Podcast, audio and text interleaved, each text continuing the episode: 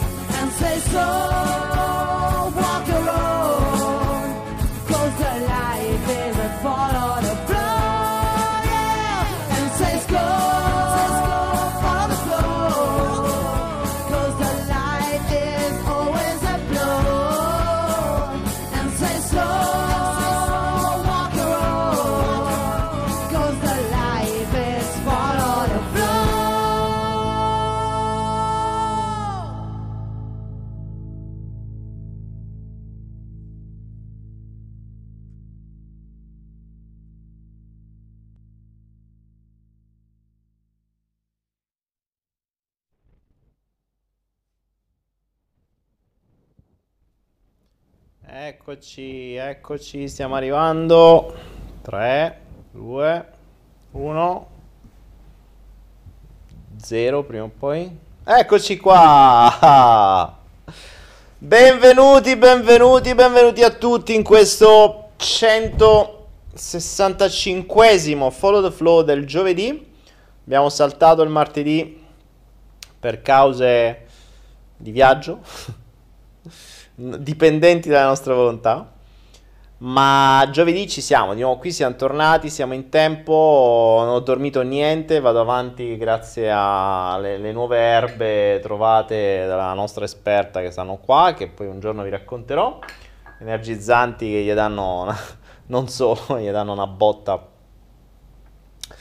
anche a guaranà e cose varie, ma avremo modo di parlarne in altre occasioni. Invece questa sera abbiamo la guardate il virus che dà la lezione, che fa lezione, la nostra artista che ci dà. L'avete vista? La, bellissima. La, la vedete? Il virus che dà la lezione a tutti. Bene, questa sera ce n'è da parlare perché mh, in questi giorni ci siamo lasciati giovedì scorso, quindi è passata una settimana. Una settimana ce ne sono, ne abbiamo viste tante. E ne abbiamo viste tanti, io sono stato anche un po' in giro per um, posti anche, abba- o meglio, che prima erano abbastanza turistici, lo sono ancora.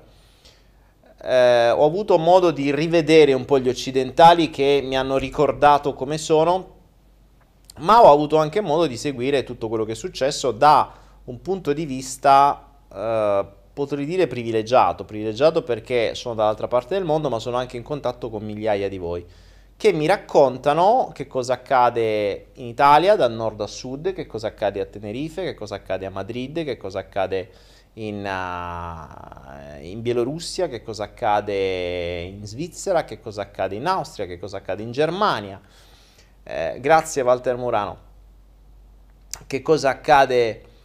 Ehm, che cosa accade? Che cosa accade in Thailandia? Che cosa accade in Malesia, in Indonesia, in Cambogia, a Singapore?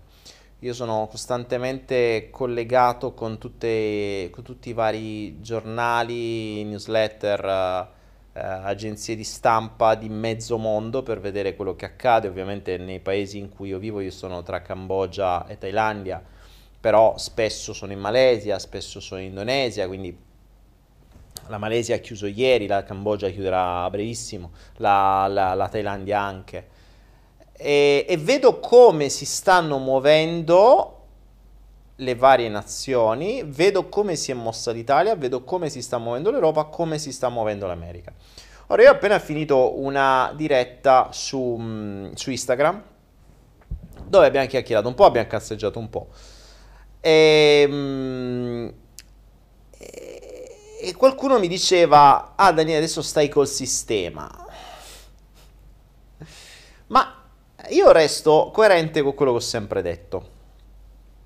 Ora, stare col sistema o no, penso che la cosa a un certo punto da fare sia prendere atto della situazione e far sì che questa situazione venga usata a nostro favore. Il che è abbastanza difficile, perché, per carità, se fino a ieri siamo stati schiavi del sistema e ce ne siamo fregati di esserlo, oggi che il sistema tira le redini e ci rinchiude nel cancello come delle pecore, eh, ci lamentiamo. Ma eh, lo eravamo prima. Cioè, non è che una pecora che sta fuori al cancello a brucare è libera e poi quando il... Uh, il, uh, il, pastore ti manda i cani dietro e ti chiude dentro il cancello, te lamenti. E ripecora pure prima. Cioè, non è che cambia qualcosa, ti devi lamentare prima, no mo.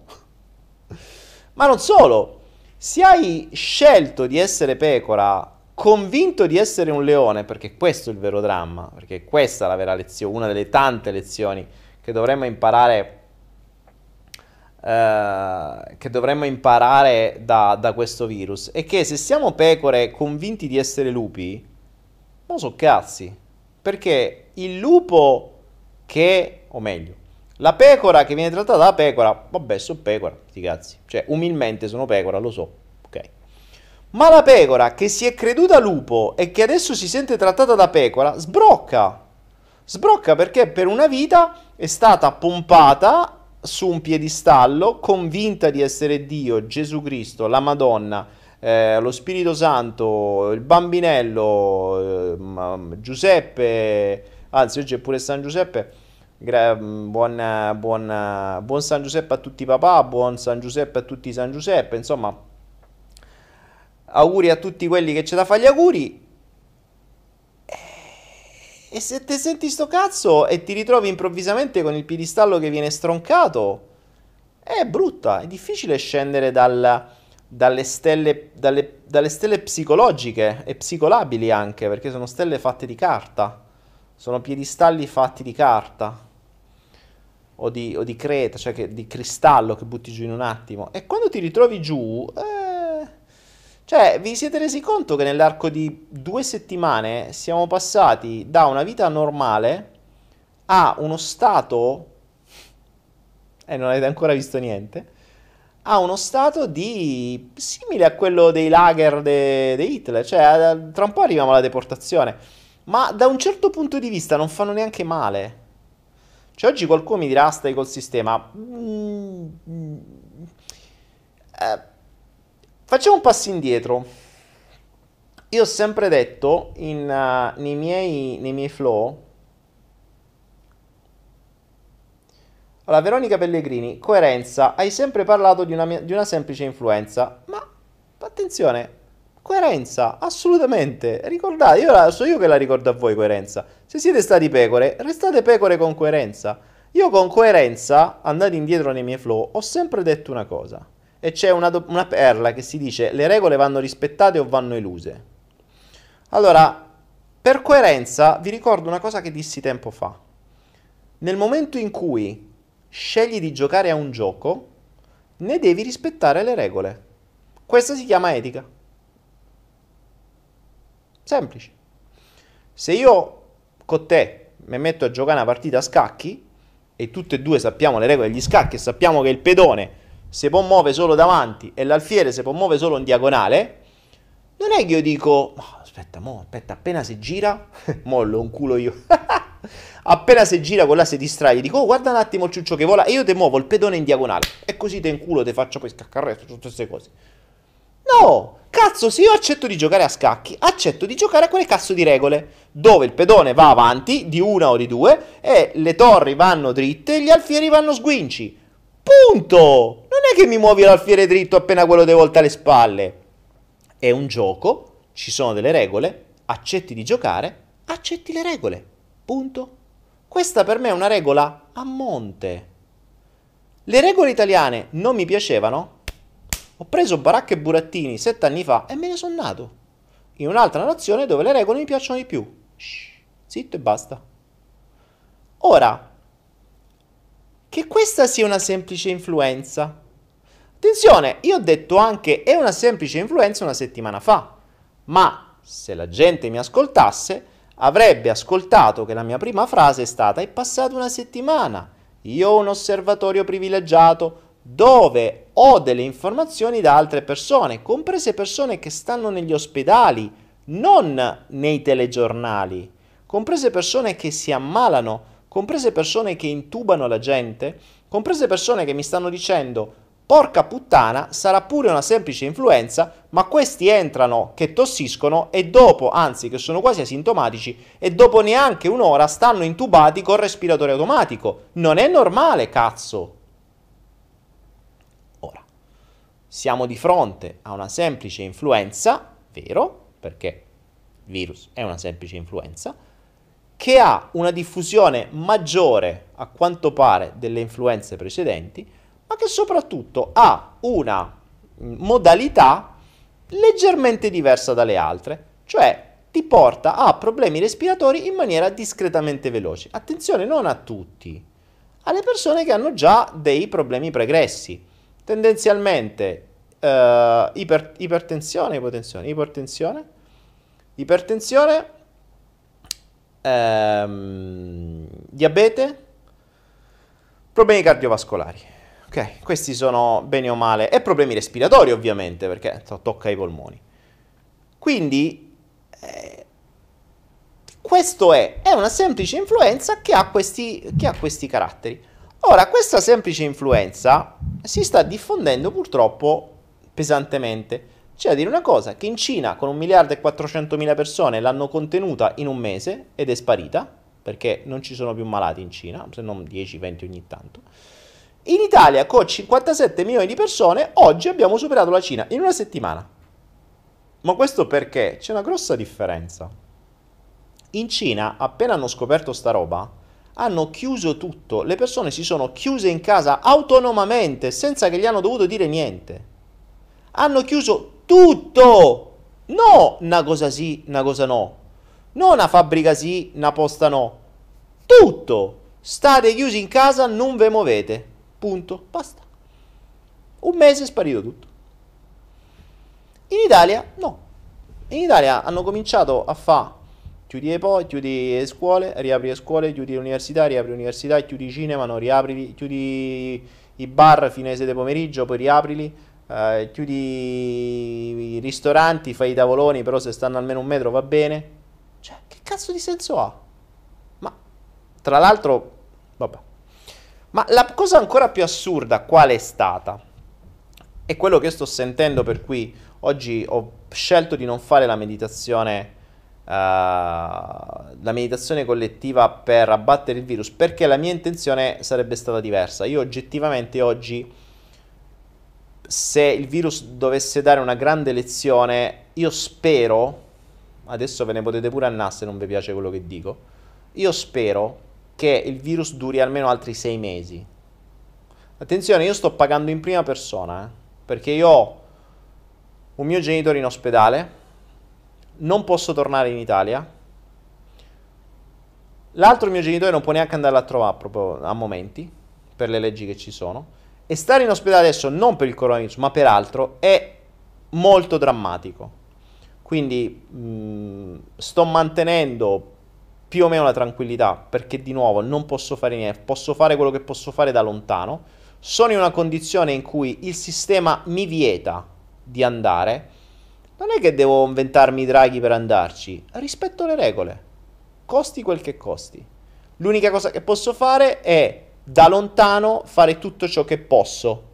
E tra l'altro devo dire grazie a questo mezzo perché avere un po' di popolarità e avere un po' di conoscenze torna utile perché grazie a voi e grazie ad alcuni di voi che mi stanno aiutando sto riuscendo ad avere informazioni che neanche l'altro mio genitore riesce ad avere stando sulla piazza.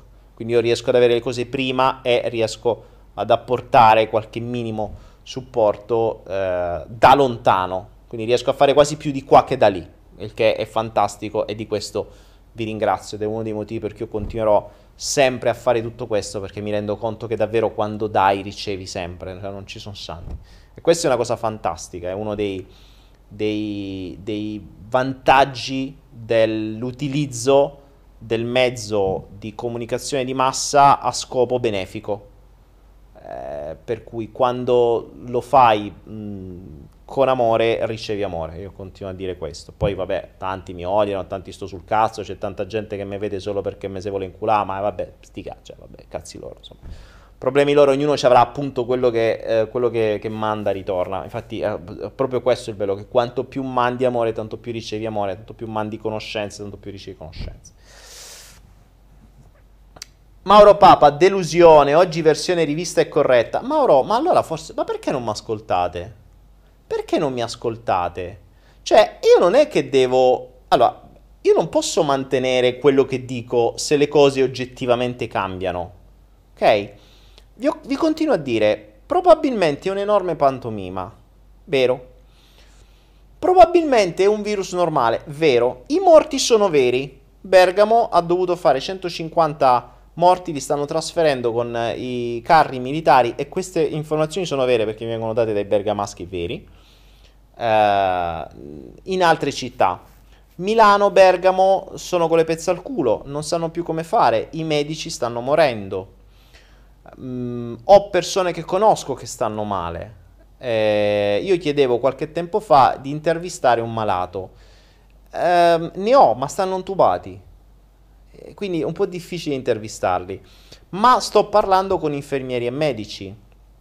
Per cui la situazione non è semplicissima. La cosa che continuo a non comprendere è perché l'italiano continui in questa situazione a fare quello che ha sempre fatto, cioè il furbo. Perché da tutto questo, in questa settimana, io ho ricevuto delle informazioni da persone sulla, sul, sul campo che sono a dir poco ridicole. Cioè, hanno dovuto... A me questa cosa fa sorridere eh, mentre i cinesi sono estremamente disciplinati per natura, gli italiani, vi ricordo sempre, l'ho detto un milione di volte, hanno come, come mh, valore fondamentale la furbizia, per cui se tu, ti viene data una regola e tu la puoi inculare, sei figo. Ora, io mi domando e dico, ma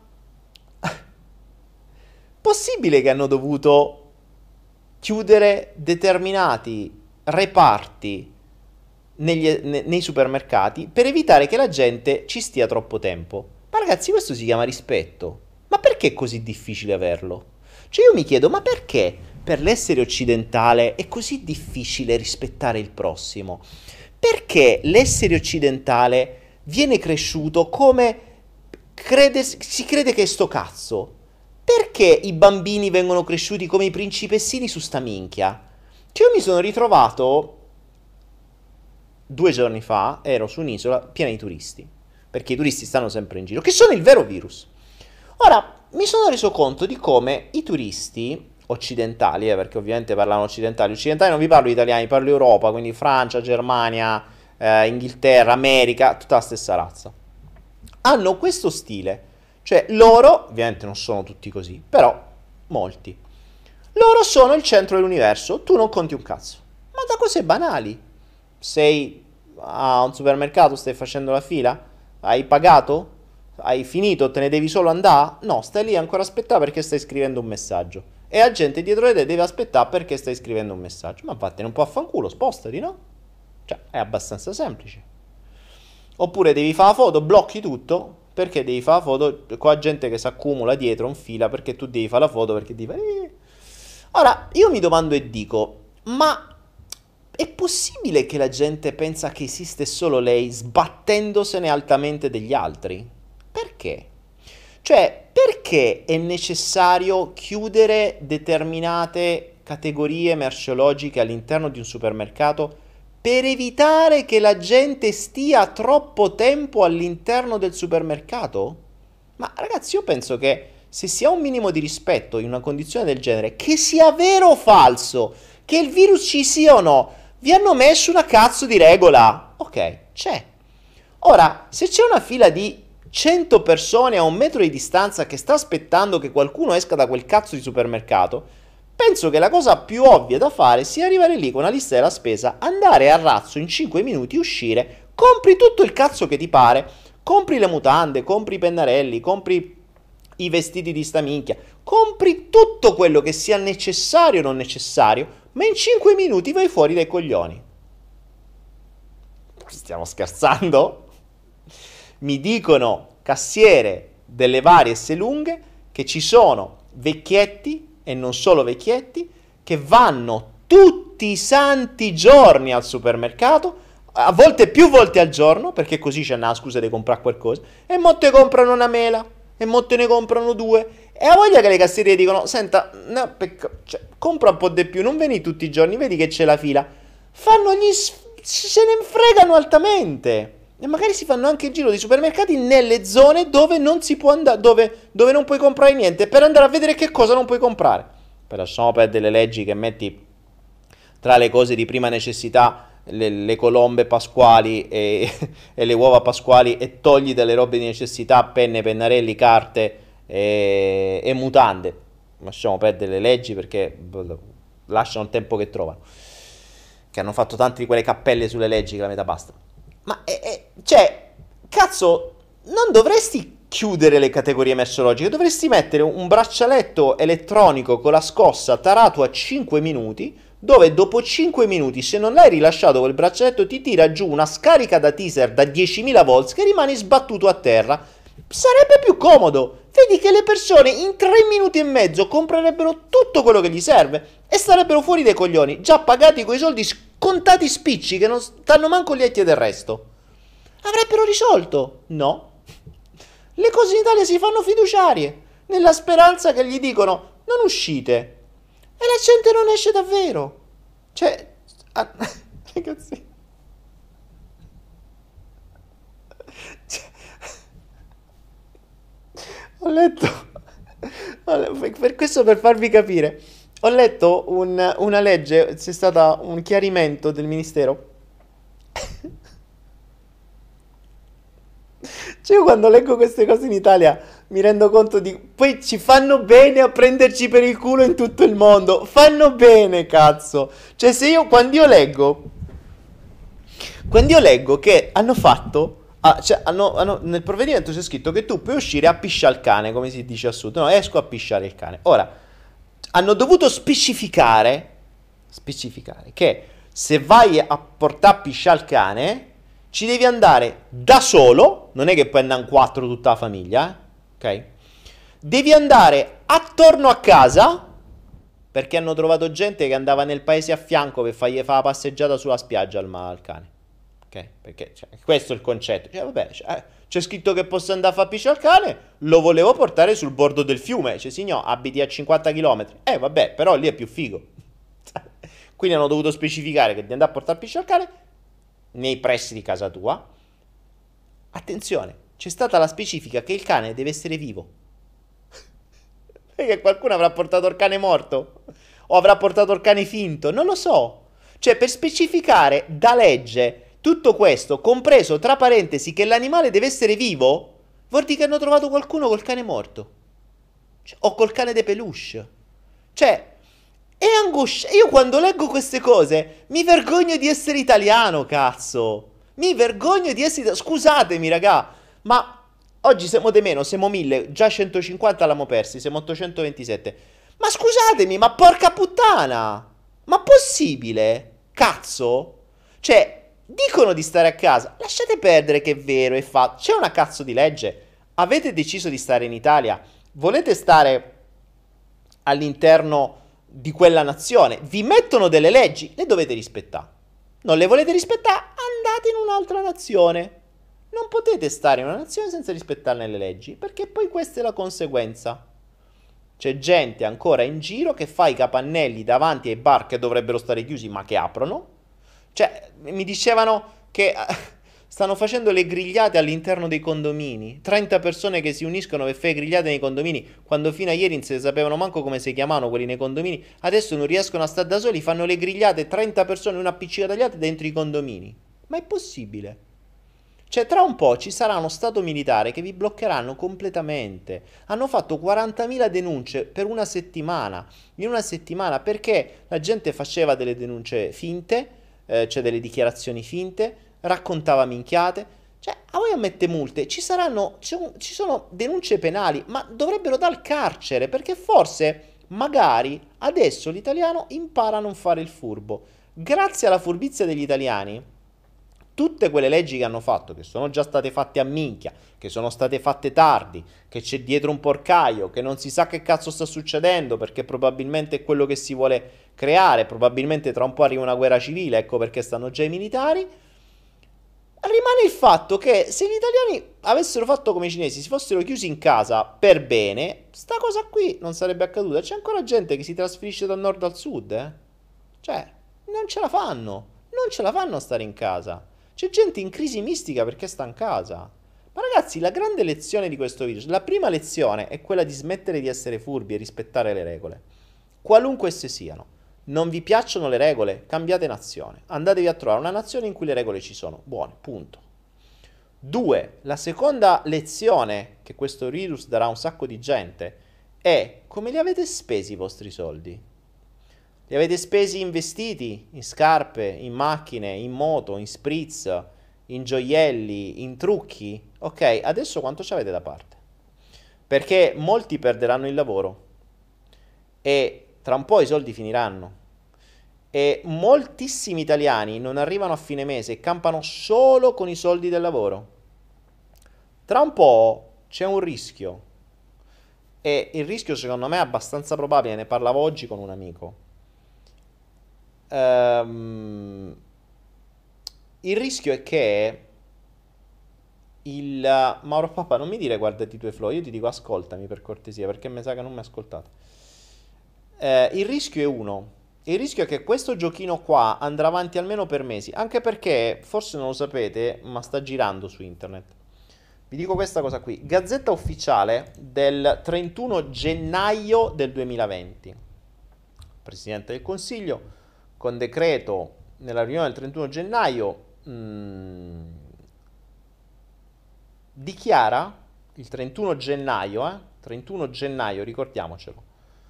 31 gennaio e si erano appena visto qualche virus in Cina il 31 gennaio. Guarda caso, già il 31 gennaio viene deliberato lo stato di emergenza in conseguenza del rischio sanitario connesso all'insorgenza di patologie derivanti da agenti virali trasmissibili questo stato di emergenza ehm, dunque parla di da qualche parte di sei mesi protezione civile, disposizione vigente, principi bla bla bla, insomma dà, dà poteri alla protezione civile, eh, già mettono un limite di 5 milioni di euro per il valore del fondo e mh, mm, c'è scritto da qualche parte che dura sei mesi. Comunque fatto sta che questo Stato Uh, sei mesi, esatto, è dichiarato per sei mesi dalla data del presente provvedimento lo stato di emergenza in conseguenza del rischio, quindi questo il 31 gennaio. Ora hanno dichiarato lo stato di emergenza, hanno dato i poteri alla protezione civile, gli hanno messo in mano 5 milioni di euro, dal 31 gennaio fino al 16 di febbraio, che è arrivato il primo contagio, il primo a Codogno, è venuto 16 giorni dopo. Che minchia hanno fatto? Porca puttana. Se questo virus era vero e doveva essere contenuto, se lo sapevi già dal 31 gennaio, ma che minchia hai fatto fino ai primi di marzo che hai cominciato a pensarci? Lo sapevi già. Adesso cominciano a rendersi conto che c'è un problema agli ospedali. Ho capito, ci potevi pensare prima. Cioè, ci dovevi pensare prima se davvero lo volevi contenere. Se davvero lo volevi contenere. Ripeto, facendo della dietrologia, che vuol dire che quelle, sono quelle cose che ti metti nel di dietro perché non servono un cazzo, possiamo sì valutare tutta una serie di, ehm, tutta una serie di, di informazioni, perché ce ne sono, ci sono tante cose che non quadrano. Ci sono tante cose che non quadrano in questo giro. C'è questa questo stato di emergenza che è già stato previsto per sei mesi, quindi scordatevi che questa cosa finisca il 3 aprile. Anche perché, ragazzi, siamo al 20 marzo. Non so se avete visto i dati, ma oggi, solo oggi, solo oggi ci sono stati 5.322 contagi in Italia. Ieri erano 3.000, quindi non sta diminuendo la parabola, sta aumentando. E se continua così, visto che gli italiani continuano ad andare in giro, arriveremo a molto di più nei prossimi giorni, quindi scordatevi tranquillamente che il 3 aprile accetto scommesse, ma da qui a qualche giorno le misure saranno molto più restrittive, non si potrà neanche più uscire di casa. Tra l'altro sembra che dalle 19 in poi tra un po' iniziano a sanificare le strade, quindi ci sarà proprio il coprifuoco, non potete uscire perché non ve potete essere inondati dal disinfettante, che non fa un cazzo però ve urta, insomma non è carino essere sparati da, da disinfettanti negli occhi o chissà dove. Rimane il fatto che l'Italia ha, ehm, ha oggi superato i morti, più morti della Cina. Uh, più morti della Cina. Ora, volevo darvi qualche informazione in più, visto che qualcuno dice, ma riguardati i tuoi flow. Vogliamo fare i complottisti? Facciamo i complottisti. Ripeto, non serve un cazzo in questa situazione. Cioè, facciamo della dietrologia. Qualcosa che non serve una minchia, perché dà informazione, dà dubbi, ti può far girare ancora più i coglioni, ma rimane il fatto che devi stare a casa, ok? E devi rispettare le regole. Quindi a prescindere dalle regole da rispettare, puoi farti tutte le pippe mentali che vuoi. E allora facciamoci un po' di pippe mentali, perché no? Perché l'Italia, oggi parlando con la nostra esperta del mondo medico italiano, ho scoperto una cosa che non sapevo. Uno, voi sapevate che i medici di base in Italia vengono pagati per vaccinare le persone? Vengono pagati più o meno dai 7 ai 15 euro a vaccino. Ecco perché spingono le persone a vaccinare, soprattutto gli anziani. In più, se vaccinano all'interno delle case di cura, prendono ancora più soldi. Andiamo a monte, qualcuno dice riguardati due flow, sì, mi sono riguardati. Riguardateli pure tu. Nei vari flow che dovreste aver visto, io ho detto più di una volta, ricordatevi che il sistema funziona in questa maniera. Voi dovete prima imparare a essere pecore, poi finché siete nel, nell'età di mungitura, quindi che potete essere munti del latte e tosati della, della, della lana, dovete stare lì a fare la pecora. Se nel frattempo siete malati cronici, meglio. L'importante è che fate la pecora e non rompete i coglioni. Quando diventate vecchietti, che quindi non potete più essere munti, ma vi devono pagare a voi il posto dove stare e la pensione, prima vi togliete dai coglioni, meglio è. Perché l'INPS, che è un sistema Ponzi, se non sapete che cos'è un sistema Ponzi, riguardatevi i miei flow dove parlo del Ponzi, che è un sistema Ponzi, ovvero gli ultimi pagano i primi, sta con le pezze al culo, non ha più soldi. Primo punto. Quindi questo è quello che vi ho sempre detto. Adesso diamo due dati in più che forse non sapete. In Italia i medici vengono pagati per vaccinare, guarda un po', hm? dai 7 ai 13 euro.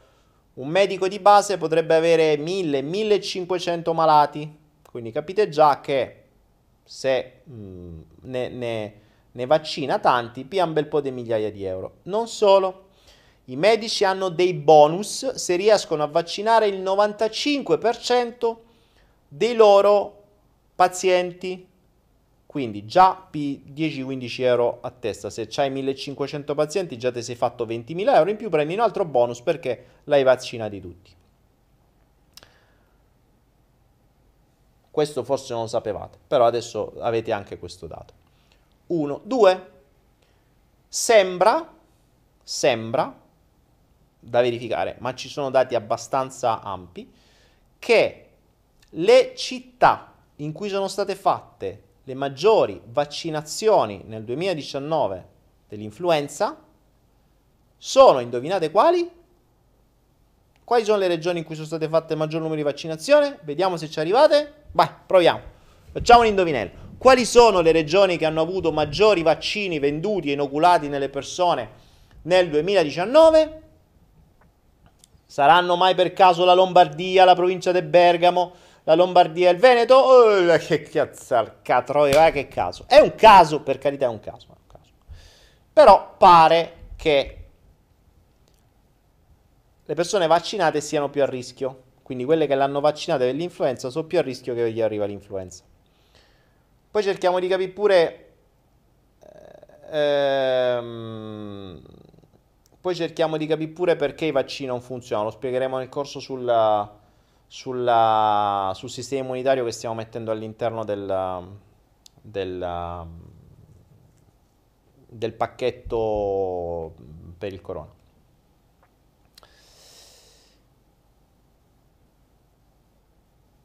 Ok, quindi vaccini. Poi c'è qualcuno che dice adesso, qui facciamo proprio complottismo puro, che a quanto pare il 5G, che funziona su determinate frequenze,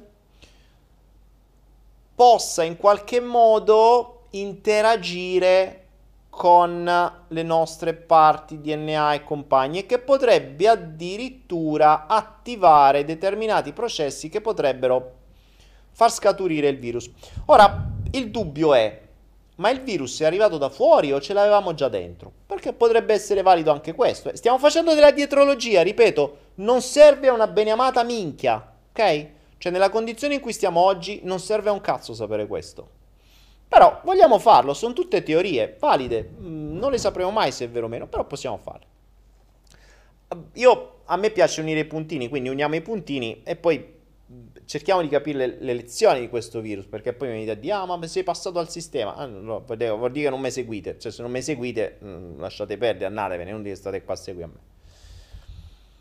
Quindi poi c'è questa storia del 5G, va bene, ci sono altre cose simpatiche che non si capiscono. Vedevo Luciano Marcianò, che è quello esperto di scie chimiche, complottista, a volte esagera pure lui, cioè dice, cioè, a volte spara delle cose un po' esagerate, però lui ce l'ha a morte con tutti.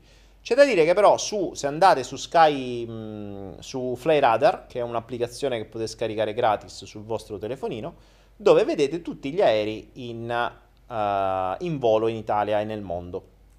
Io lo uso per tracciare quando devo andare a prendere qualcuno all'aeroporto, vedo dove sta l'aereo e lo vedo da lì.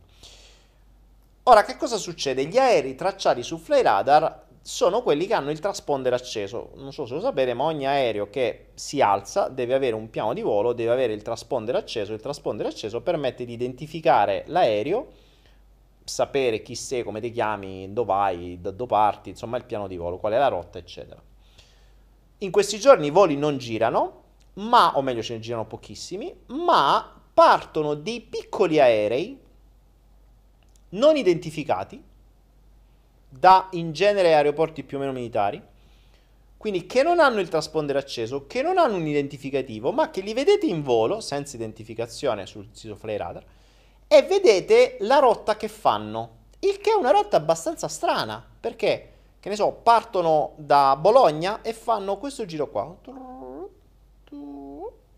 fanno proprio una, una serpentina su 2, 3, 4 città. Ora dico, se tu sei un volo che parti da una parte, in genere il volo serve per prendere una persona e portarla da un'altra parte. Tu, ovviamente, per questioni di economia, fai la strada più breve disponibile per arrivare e per spendere meno possibile.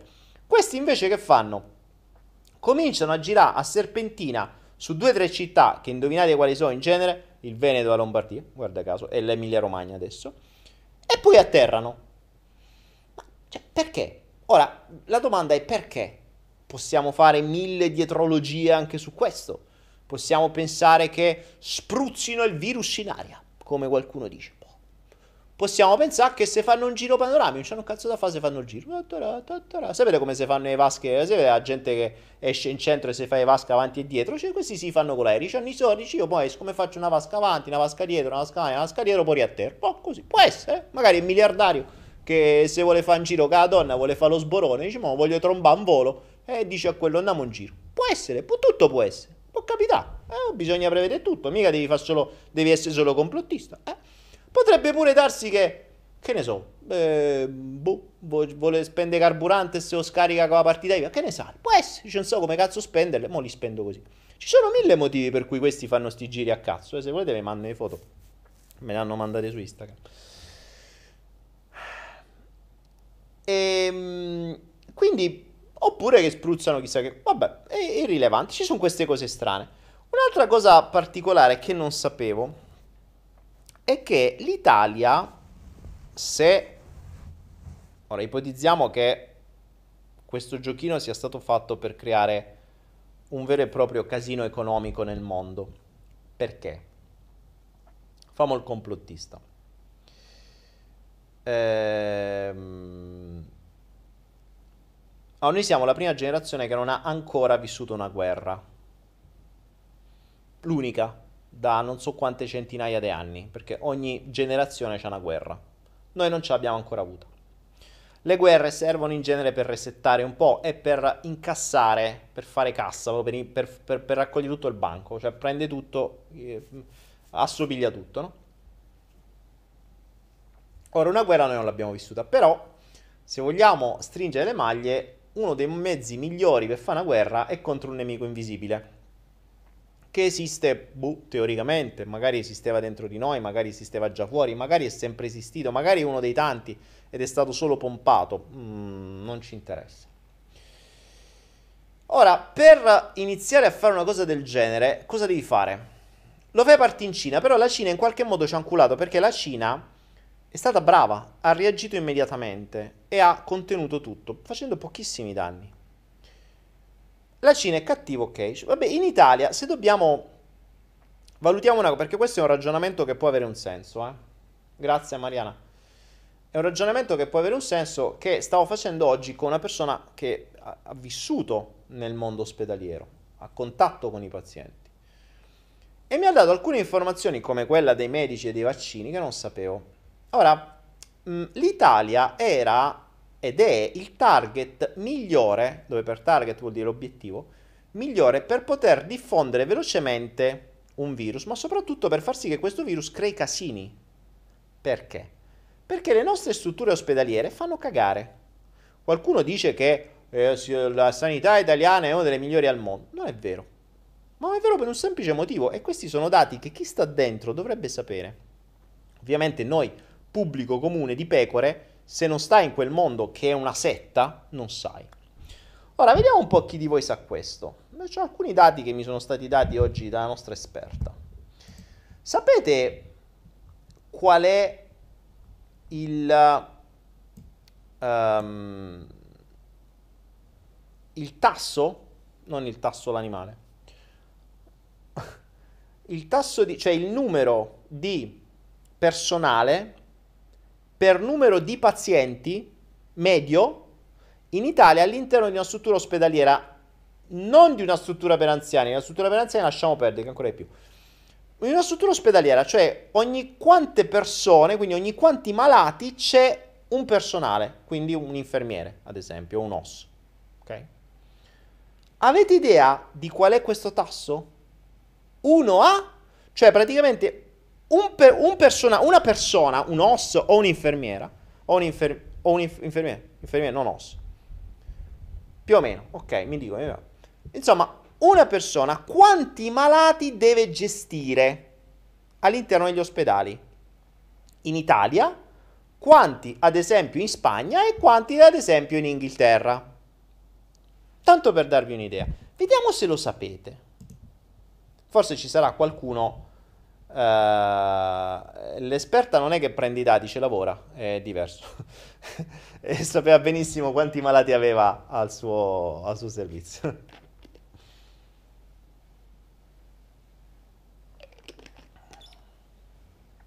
eh, qualcuno mi dice che nel frattempo c'è un boom di separazioni grazie alla quarantena e non si possono neanche... Cosa?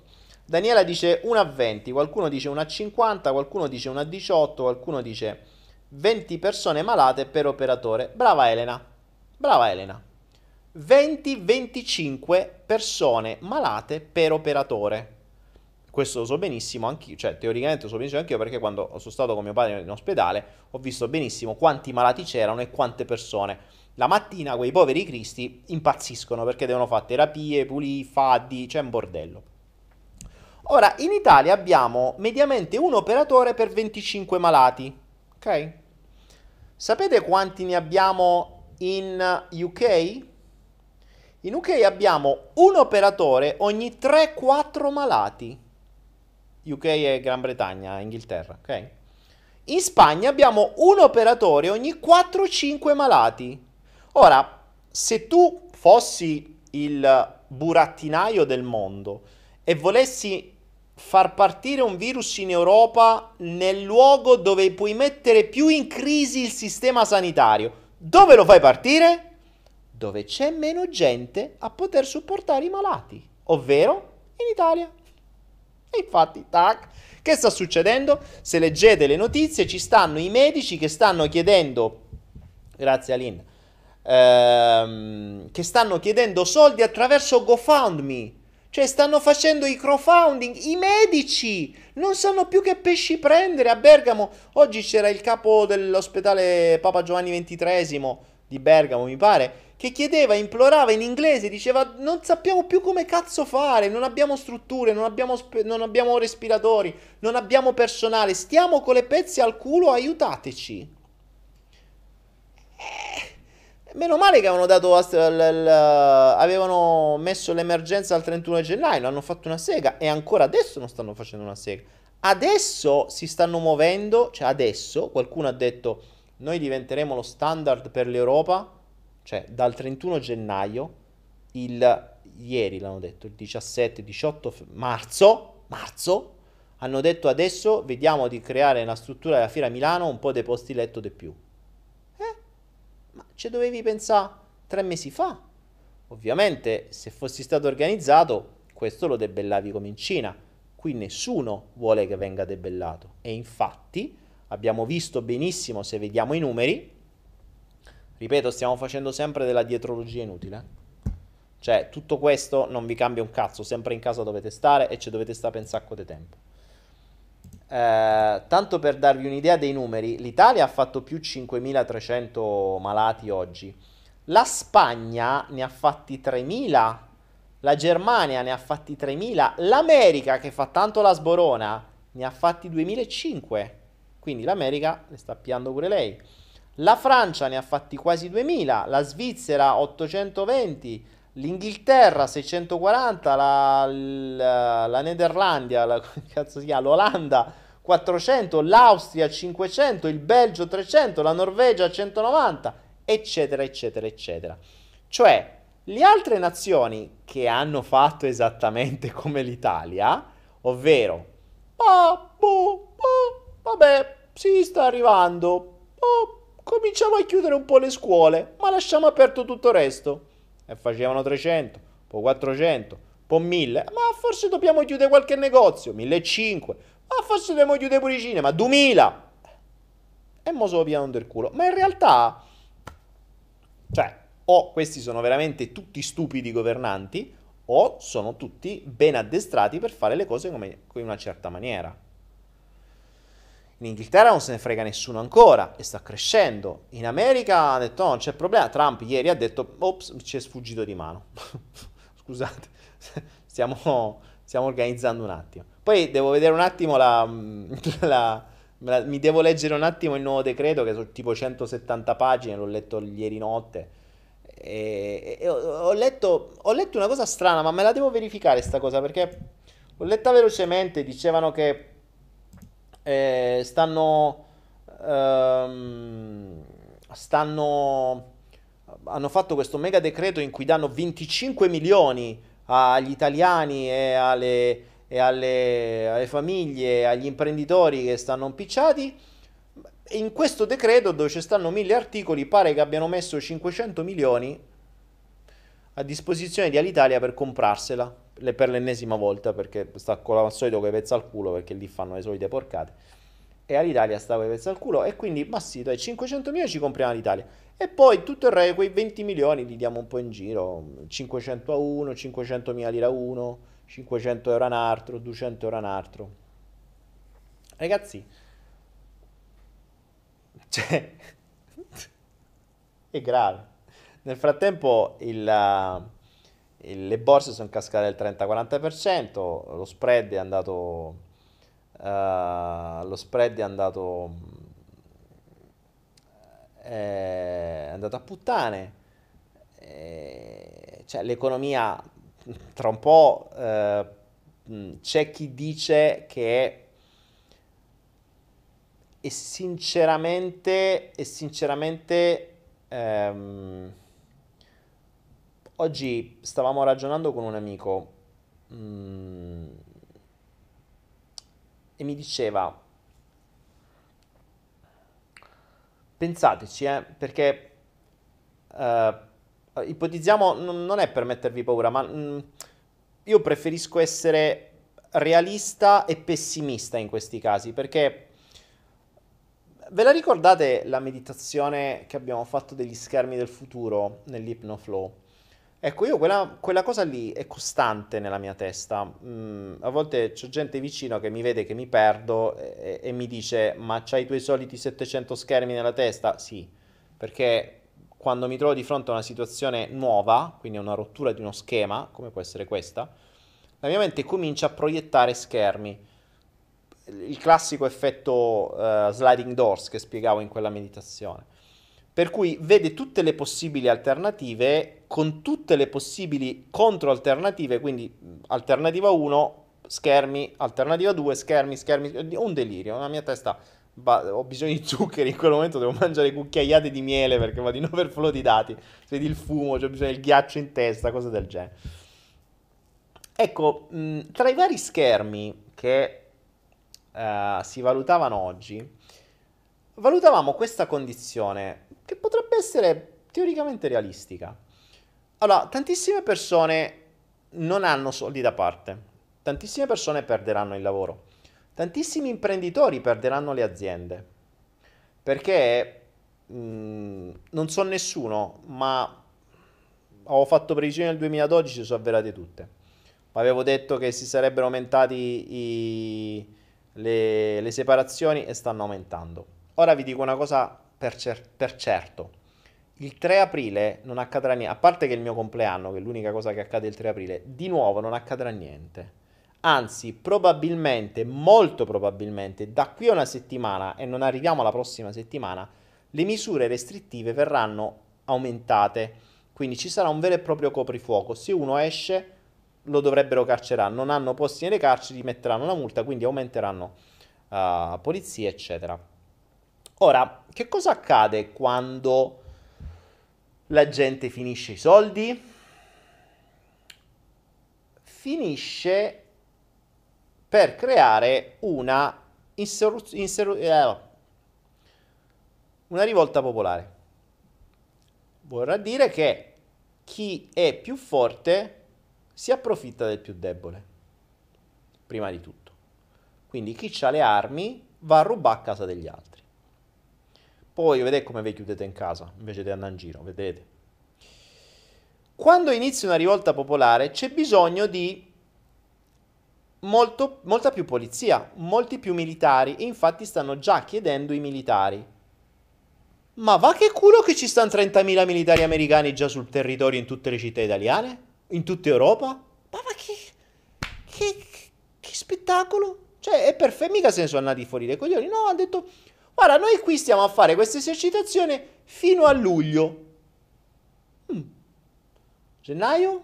Abbiamo detto 31 gennaio. L'hanno dichiarato per sei mesi. Febbraio, marzo, aprile, maggio, giugno e luglio. Ma va che culo! Guarda un po', i militari americani stanno per tutto il tempo dello stato di emergenza dato dall'Italia e probabilmente tutte le altre nazioni. Stanno già qua. Se servissero, i carri armati ce l'hanno già, le camionette blindate ce l'hanno già, i mezzi pesanti ce l'hanno già, i fucili e i carabini e tutto ce l'hanno già, stanno già qua. Poi i militari americani non è che sono come, cioè, sono, quelli sono, sono tutti belli montati, pompati, si credono sto cazzo. Quindi, quindi, mm, quindi nel caso in cui venga un'insurrezione popolare, ci abbiamo già chi farà la repressione per bene. Beh, a fini un po' come la Cina. Perché la Cina eh, sono già marcati per bene. Questa sarà una grande lezione per gli italiani. Sarà una grande lezione per gli italiani.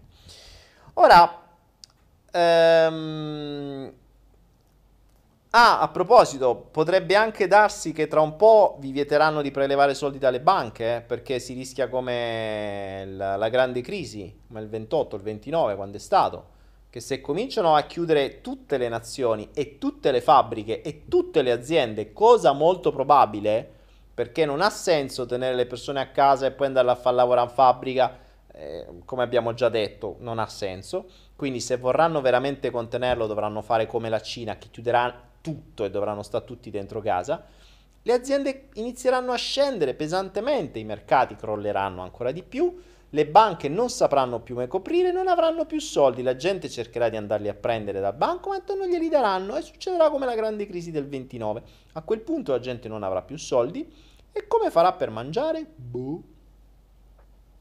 Chissà. Ovviamente è uno dei tanti schermi, è una delle tante possibili realtà. Il fatto che ci siano già i militari qua però fa pensare. Sì, mai. Quindi mh, ovviamente non vi potevano bloccare per tutti questi mesi. Ricordatevi la finestra di Overton, ve ne ho sempre parlato nei miei precedenti flow se voi li aveste ascoltati. La finestra di Overton prevede che la rana, in questo caso la pecora, venga bollita a fuoco lento. Cioè, piano piano le regole. Prima vi dicono chiudiamo questo, poi chiudiamo quest'altro, perché se vi avessero detto un giorno all'altro chiudiamo tutto, eh, succedeva un casino. Invece così piano piano vi mettono sempre più paura, eccetera. Per carità, ci può anche stare, eh, perché uh, il virus potrebbe essere anche... Allora, non è così tanto letale, alla fine stanno morendo solo i vecchietti. I vecchietti e le persone più deboli. Oggi diceva un amico, guarda, stanno facendo un po' come faceva Hitler con i campi di concentramento, con l'unica differenza che Hitler ci metteva la faccia. Almeno sapevi chi ti stava ammazzando. Qui non lo sai qui non sai chi cazzo ti sta uccidendo. Quindi ci troviamo un sacco di vecchietti e ho nonne, persone che sono malate, ho mio zio, cioè ho persone che adesso iniziano a essere malate, ripeto, sono in ospedale non per il virus fortunatamente, però sto vedendo e mi stanno dicendo quanto è difficile la situazione adesso anche per gli altri malati.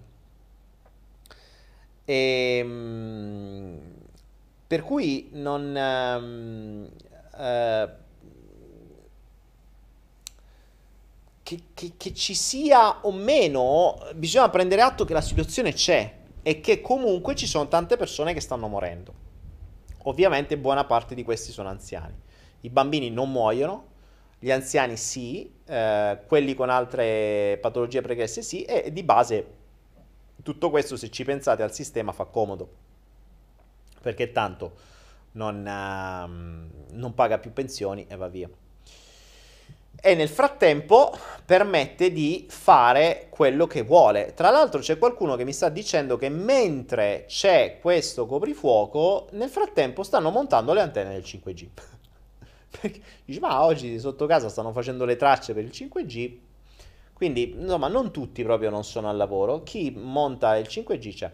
Non ci dimentichiamo che questo benedetto 5G, Wuhan, la città uh, cinese dove è nato tutto, è stata la prima città di prova, cioè è la città dove ci sono più antenne 5G del mondo.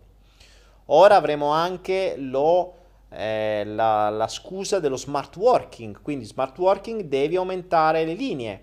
L'avete notato in questi giorni, stanno tutti a casa, stanno tutti col telefonino appiccicato e infatti le linee sono più lente, è ovvio, perché le linee non reggono tutte quelle persone contemporanee. Quindi servirà il 5G. Ma tra breve non vi preoccupate, arriverà il vaccino. L'azienda di Bill Gates, ovvero la Moderna, ha fatto più 30%, se non ricordo male, negli ultimi due giorni. Ha già iniziato la sperimentazione del vaccino sugli esseri umani, pagandoli, e sapremo qualcosa a breve, ma diamo, diamo per scontato che verrà fuori che quel vaccino funzionerà, ovviamente senza test sul lungo periodo. Quindi... Eh eh, capite bene che tra un po', se lo stato di polizia continuerà ad andare avanti, eh, la gente pregherà per farsi vaccinare. Pregherà perché se vuoi uscire ti vaccini, se no resti a casa. Quindi, mh, mm, uh, sì, uno scenario apocalittico, sì, però ti dirò, è apocalittico, ma seguirebbe abbastanza l'agenda del, del, nuovo ordine mondiale, di cui abbiamo parlato tantissime altre volte. Eh? Cioè, quello che dicevo prima è perché adesso lamentarsi di una situazione che si è sempre saputa. Si sapeva qual era l'obiettivo. Cioè, non è mica nascosto, ne abbiamo parlato tantissime volte. Grazie Richard. Eh, ne, abbiamo, ne abbiamo parlato tantissime volte di questo. Ma adesso perché ci si lamenta che la stanno mettendo in atto? Perché eravamo noi complottisti ed erano tutte cazzate? Eh vabbè, però adesso sta funzionando. Mo, mettila come vuoi, ma lo sterminio è iniziato. Il, uh, il vaccino, probabilmente con una modifica del DNA, verrà fatto a breve. Ci sarà un microchip dentro? Boh, chi lo saprà mai. Il 5G ve lo infilano ovunque, ma tanto ragazzi, oggettivamente, che cazzo serve avere un microchip nel culo? Cioè, ci avete questo nel culo sempre?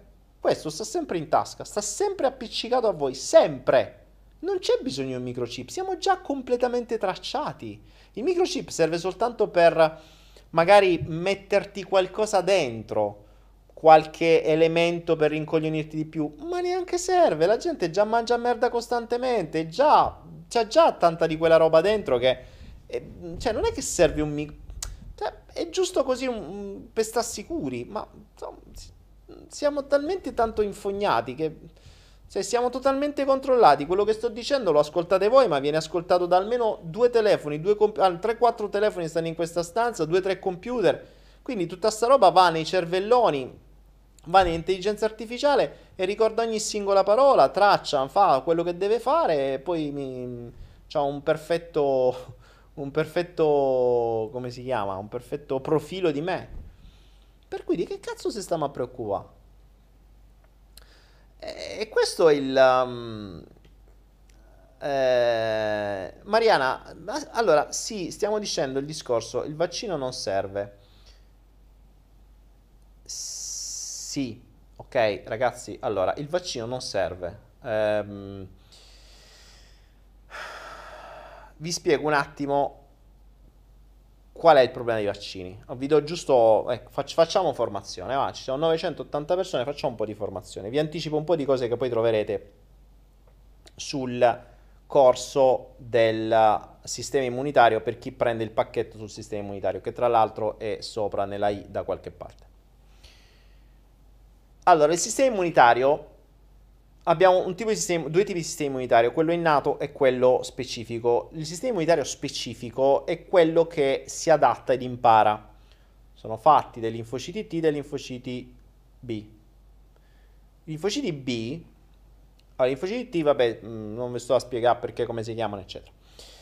I linfociti B sono quelli della memoria, ovvero quando arriva un nuovo virus, vedi il corona, arrivano i linfociti T che sono quelli cazzuti, gli fanno un culo quanto una cappella o quanto una corona e se lo culano. Se il sistema immunitario è ben protetto, cioè se il nostro sistema immunitario funziona bene, funzionasse bene e c'ha tutto quello che gli serve, nutrienti, uh, antistress, uh, robe che gli possono servire come queste erbe, che vabbè, non vi sto a raccontare qua adesso, ma ci sono Insomma, se il nostro sistema immunitario è bello, massiccio e incazzato, va di fronte al virus. Abbiamo migliaia di virus che ci entrano ogni giorno. Ogni giorno gli facciamo un culo quanto una casa, a tutti, perché se no ci ammaleremo.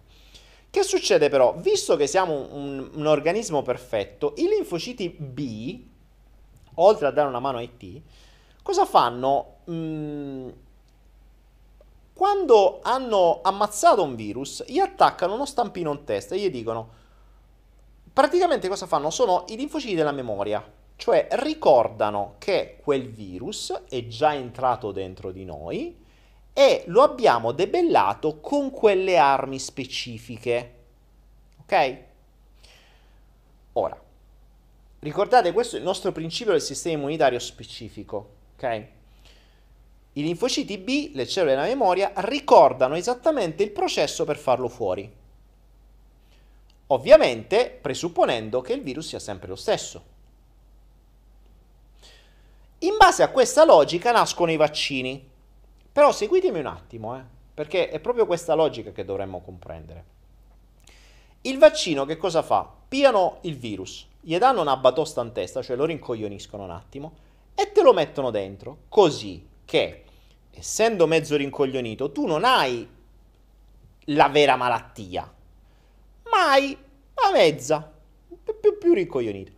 Che succede? Quando arriva il virus rincoglionito, arrivano i vari uh, agenti del sistema immunitario che lo vedono, cioè, vabbè, questo è un po' rincoglionito, chiama un attimo, anzi, questo è rincoglionito, ci pensiamo noi, quelli, i soldati semplici arrivano, danno una botta a testa, c'è a posto, l'hanno fatto fuori, beh, via. Oppure, se proprio non gliela fanno, chiamano i linfociti T, dicono, senti, via qua, questo qui noi non, non riusciamo a farlo fuori, tu che sei specifico, vieni un attimo, questi lo guardano, Ciamberi, questo è già moribondo, mo sparagli un attimo una, con, un colpo di stu- lo sparano e quello muore, a posto. Ora, il linfocita B che cosa fa? Registra e dice, ah vedi, quindi quando arriva questo virus, basta un linfocita T che gli arriva con colpicino, spara in testa e so siamo levati dai coglioni, a posto. Registro tutto, cioè registro come sta funzionando l'ambaradan. Perfetto. E se lo inficca nella memoria. Peccato che poi arriva quello vero. Quello vero non è abbioccato, quello vero è cazzuto, massiccio, incazzato e si replica a rotta de collo arriva quello vero, le cellule della memoria lo riconoscono e dicono, ah, vedi, questo è quello dell'altra volta. Questo basta un colpino, un test e lo famo fuori. Chiama un attimo l'infocita con una pistoletta, falli, vienilo a fa fuori. Sapete che succede?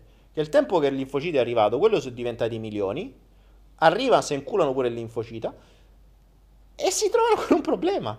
Perché la cellula della memoria ricordava male, o meglio, ricordava bene, ma è stata fottuta dal vaccino cosa che invece non sarebbe accaduta se fosse entrato il virus vero. Quindi i vaccini nella maggior parte dei casi sono un problema. Non le dovrei dire queste cose, però, insomma. Però se ci pensate, la logica è quella, cioè nel momento in cui voi studiate il sistema immunitario e si studia a scuola, cioè si studia all'università, cioè è abbastanza logico e se uno più uno fa due, eh, non c'è cazzo da fare. Se c'è la memoria registrano tutto, registrano una risposta debole per un virus debole. Quando arriva il virus forte, arriva il padre, quello massiccio e incazzato, gli danno una risposta debole, se non cula e ti ammali. Perché il tuo sistema immunitario non è pro, o meglio, è stato... Mh, mm, ha imparato male. Ok? È come se tu te dovessi andare a fare, che cazzo ne so, una gara da 400 metri piani e ti addestri a fare 50 metri di corsa. Cioè, no. E tu dici, ma arrivi su 400 metri e dopo 50 metri sono sfonnato. E certo, perché dovrebbe essere il contrario. Chi fa sport sa bene che se io devo fare una maratona di 20 km, mi devo abituare a farne 60 per riuscire a farne 20 senza problemi. Quindi teoricamente se mi dovessi dare un vaccino, mo dovresti dare tre volte più forte se vuoi essere sicuro che poi quell'altro gli faccio un culo così, perché sono abituato a ammazzare quello più forte, non quello più debole. Questa dovrebbe essere una logica ovvia invece non è così. Ed ecco perché i vaccini, non, non assolutamente lungi da me da dire che non siano validi, eh. sto semplicemente valutando quello che si studia, quindi sto facendo una valutazione razionale. Non, io non sono un medico, c'è il solito disclaimer che quello che dico, eh, che quello che dico sono so tutte cose mie, quindi non date credito a me, io sono buffone di base, non ho il cappello da clown, però di base io faccio quello, quindi io faccio il cantastorie e faccio il buffone di corte, quindi il buffone di corte è quello che può permettersi di prendere per il culo il re perché fa il buffone di corte. Quindi mh, questa è stata un'osservazione che mi è venuta mentre appunto studiavo e facevo il corso sul sistema immunitario, confermatami poi da una virologa che ha fatto anche un video su BioBlue ed è, finalmente qualcuno l'ha detto. Ma è una cosa ovvia, cioè se ci pensate è una cosa ovvia. Eh, in palestra chi fa gare lo sa benissimo. Io quando sparavo e dovevo sparare 60 colpi mm, in, in, un'ora, noi ci allenavamo 4 ore al giorno ne sparavamo 600 al giorno dei colpi per poi spararne 60. Cioè funziona così, quando io mi alleno per vincere una gara devo fare molto di più, non molto di meno, non c'ha senso. E invece boh, i vaccini funzionano così. Comunque, vabbè. Comunque non c'è più problema perché adesso i nuovi vaccini modificano direttamente il vostro DNA, non c'è manco il virus, non c'è problema. Questo problema è risolto. Ah, quindi, quindi, discorso vaccini, eh, ultimamente si sta vedendo, appunto, si sta facendo questa valutazione che a quanto pare i, buona parte dei malati del coronavirus, soprattutto quelli che ci lasciano le penne, sono, mm, sono vaccinati eh, contro il virus dell'influenza. Quindi hanno una risposta immunitaria più debole. Chissà come mai. Vabbè. E sì, poi purtroppo, ovviamente, purtroppo i vaccini sono anche pieni di altra merda, c'è mercurio, c'è tanta altra merda, quindi ovvio che cioè, vengono fatti non solo per farti del male, ma anche poi per crearti dei danni a lungo termine. Ma vabbè, insomma, mm, RNA, sì, scusami, non DNA, RNA. Infatti Moderna è l'azienda di Bill Gates, Moderna RNA sta per appunto RNA finale. Uh, secondo me il vaccino serve per, essere, per, evitare di essere stroncati dal 5G, ma mm, mm 5G non è che lo eviti, cioè quello ti arriva al cervello. Non credo che ci sia un vaccino per il 5G, eh. Cioè, stai dentro un microonde, te puoi vaccinare come cazzo te pare, te frigge il cervello uguale, non è che cambia qualcosa. Il virus cambia continuamente? Sì, il virus cambia continuamente ed è, ehm, ed è un virus mutante come, come, buona parte dei coronavirus, quindi mh, mm, dovremmo, dovremmo, saperlo, ma, mh, mm, ma non è un problema ragazzi Um, il, um, il fatto che sia mutante, ripeto, noi viviamo con migliaia di virus al giorno, non è un grosso problema. Cioè, li debelliamo. Se il nostro sistema. Preoccupiamoci di avere un sistema immunitario che funziona.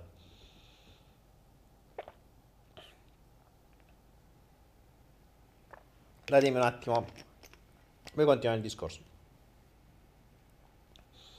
Daniele, quando finirà secondo te questa pappardella? Eh, sei mesi, l'hanno detto, a luglio. Infatti spero di riuscire a venire per, uh, per fare il Flow Lab, se no dovremo rinviarlo subito dopo sta, sto bordello. Eh. Ah. Daniele, hai mai sentito della teoria di QA Canon? Chi è? Oh ragazzi, a proposito, siamo a metà orario, io non ve lo devo, oggi sono partito un quarto, mi sono scordato di tutto parlare dei virus no. Vi ricordo, allora, ho fatto, a grande richiesta, ho fatto una cosa, visto che state tutti a casa e che si parla di salute, ho fatto il, la mystery box dedicata a salute e benessere. Cioè, l'aria condizionata mi sta seccando la gola. Mi bevo un po' di acqua anche, va ho fatto la mystery box dedicata a, a, salute e benessere, come fu per la, quella per la crescita personale, ma questa volta ho voluto esagerare perché mentre per la mystery box sulla crescita personale c'erano 240 euro di valore a 97 euro, su questa di salute abbiamo esagerato, abbiamo messo 350 euro di valore. Ma perché? Perché innanzitutto avete più tempo e, ehm, e, ci sono 35 PDF, vi parlo di 35 ebook. Ora, ve, li, ve, ne metto 35 perché siete a casa e avete più tempo di leggere, quindi invece di farvi spritz alla, alla, alla videocamera, potete leggervi 35 ebook sulla salute. Ci sono ebook molto interessanti. Ovviamente perché ve ne ho messi di più? Mm, perché ad alcuni di voi magari alcuni non pot- potrebbero non interessare ce ne sono alcuni fondamentali, c'è quello sulla medicina orientale, China Study, insomma ci sono alcuni veramente molto molto molto importanti che dovrebbero leggere tutti. Ovviamente magari qualcuno ce l'avete già, ripeto, lo pagate un terzo, quindi anche se ce l'avete già eh, non importa, l'avete pagato, cioè vi è stato dato gratis perché 350 euro di materiale, 97 euro. Ci sono 37 ebook e 3 videocorsi. Quindi è veramente regalato. Non ne possiamo mettere tanti, saranno al massimo un centinaio. E, ehm, ed è appunto a 97 euro. Potete già prenderlo, lo trovate sulla i che sta di qua. Appena cliccate sulle, sulla i in alto a, a qui, cazzo, qui, a, in alto a destra, trovate la possibilità di cliccare sulla mystery box oppure andate su anaera.net, la trovate proprio come ultimo prodotto appena inserito. In più vi ricordo che a proposito di sistema immunitario ci sono ancora disponibili, non ancora tantissime, perché eh, abbiamo fatto fuori mh, mm, non so quanti produttori di fiori di Butterfly Pea, i fiori thailandesi. Le, ehm, I fiori, appunto, i Butterfly, i Butterfly Pea, che, da cui poi si realizza questo, quest'acqua, ma non solo, io li mangio in insalata, eccetera che sono un fiore potentissimo per il potenziamento del sistema immunitario e per tanti altri benefici costano veramente poco, mm, riusciamo ancora a spedirli e soprattutto riusciamo a spedirli finché le poste funzionano, quindi se volete anche quelli li trovate in alto a destra nella, nella I e potete prendere anche quelli e ve li spediamo. Ancora abbiamo creato, vi ricordate l'altra volta, il pacchetto per il corona, in realtà è un pacchetto di potenziamento del sistema immunitario, perché ricordiamoci, come vi ho detto prima, che il modo migliore per debellare i virus è avere un sistema immunitario che funzioni un pacchetto in cui ci sono tutta una serie di integratori eh, che servono appunto per il potenziamento del sistema immunitario. Anche quelli stanno finendo, per cui mh, datevi una mossa se vi servono. E in più vi diamo il videocorso che stiamo realizzando. Eh, lo trovate su Anaera, ci sono già alcuni moduli già pronti sul sistema immunitario, ce ne devono essere ancora altri, li stiamo preparando, non è facile, stiamo facendo una cosa fatta bene quindi sono già i moduli su ciò che depotenzia il sistema immunitario, tra un po' avrete i moduli su ciò che potenzia il sistema immunitario e poi vabbè si parlerà di vaccini e tante altre cose.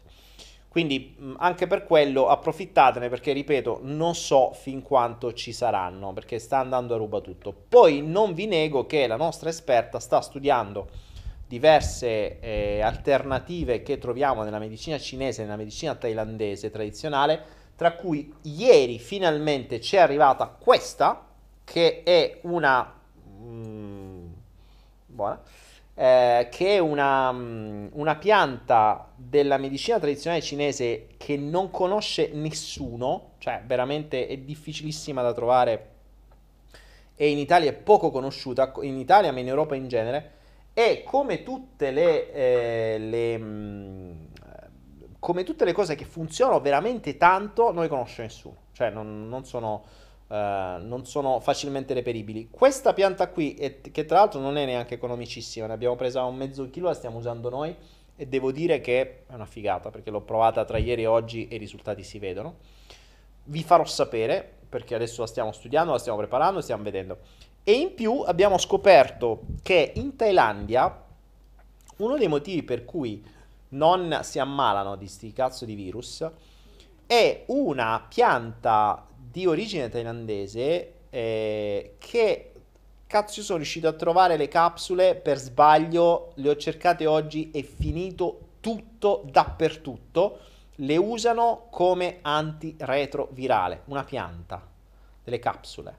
L'unica cosa che sono riuscito a trovare è la polvere direttamente, non più le capsule, l'ho ordinata, me la incapsulerò io, me la prenderò nei frullati, non lo so ma stiamo facendo degli studi su questa pianta ed è una roba, cioè stiamo scoprendo nel mondo erboristico della medicina thailandese, della medicina cinese, delle cose che sono spettacolari, cioè non c'è bisogno di pillole, cazzo, cioè abbiamo dalla natura delle robe che sono ma di un potere devastante, cioè abbiamo un antiretrovirale naturale che non caga nessuno, perché ovviamente non, non, cioè in Thailandia sì, perché tutte le farmacie non ce l'hanno più, tutti i negozi integrati non ce l'hanno più, online non ce n'è più, sto cercando in tutti, tutte le maniere di trovarlo, mm, adesso vediamo, ho fatto degli ordini da una parte ma non so se mi arriveranno e al massimo riuscirò ad avere solo la polvere, ma che vada se qualcuno vorrà si dovrà si userà la polvere da sola o so, se lo mette da qualche parte. Comunque c'è, davvero, c'è davvero tantissimo, tantissimo materiale. Vi terremo aggiornati nei prossimi giorni. Appena finiamo gli studi, facciamo un ebook, facciamo qualcosa. Perché davvero è qualcosa che. Mm, cioè, noi, noi, andiamo avanti così. Ormai mm, mangiamo. Tra oggi mi è arrivato il mangostano. Insomma, mm, andiamo avanti così. E Sara Quinn, vendicele Daniele. Sì, a riuscirli a recuperare. Eh? eh, a riuscirli ad avere. E questa è la cosa bella, perché non è facile. Cioè, questa qui mi ci ha messo, mh, mm, credo, 20 giorni per arrivare. Eh, sapendo come funzionate, se io vi dico e ve la metto in vendita, mi fate ordini per 10 kg, 20 kg, eh sì, sto cazzo, arriva... la devo avere prima, devo vedere se mi arriva. Perché ho provato a fare ordini un po' più grossi, ma non è che sia facilissima da trovare. Questa qua thailandese è scomparsa letteralmente nell'arco di due giorni, perché col fatto che inizia a diffondersi la notizia del virus, tutti i thailandesi si stanno rimpinguando di questa. Questa, tra l'altro, è una pianta che viene usata come... Ehm, mm, come in, quindi in maniera preventiva, prendendosene poca e in maniera eh, più, quindi da, mm, da, da, medicina per guarire, prendendosene una quantità maggiore se sei malato. Ma è un antiretrovirale, cioè questo aiuta al combattimento dei virus. Quindi, insomma, fa quell'altra, vabbè, manco lo dico. Eh. Dopo vi dirò tutto assieme, ci facciamo magari qualche, qualche puntata della, del, nella, nel flow life. Tanto sti giorni vediamo di stare più spesso online che c'è tanto da fare. Ok, poi vabbè, insomma, detto, trovate quello che c'è già, trovate tutto sulle i, mi raccomando la mystery box, massimo 100 persone e prendete davvero un affarone perché avete un botto di materiale e potete studiare. Ecco, questa è un'altra cosa che potete fare durante questo tempo. Avrete tanti mesi, state sereni che il 3 aprile non cambia niente.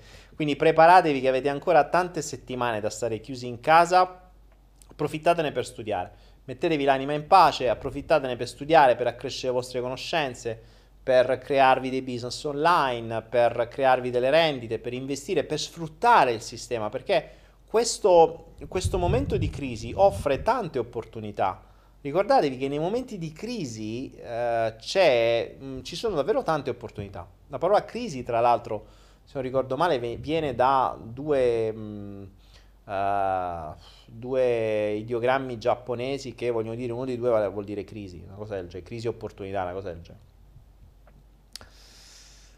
Um, Black 3349 dice ma tu esci di casa Black? Ma guarda lo dicevo prima meno possibile esco. Allora qui non abbiamo il problema mm, qui ci sono pochissimi casi però ecco questa è un'altra cosa che volevo dire.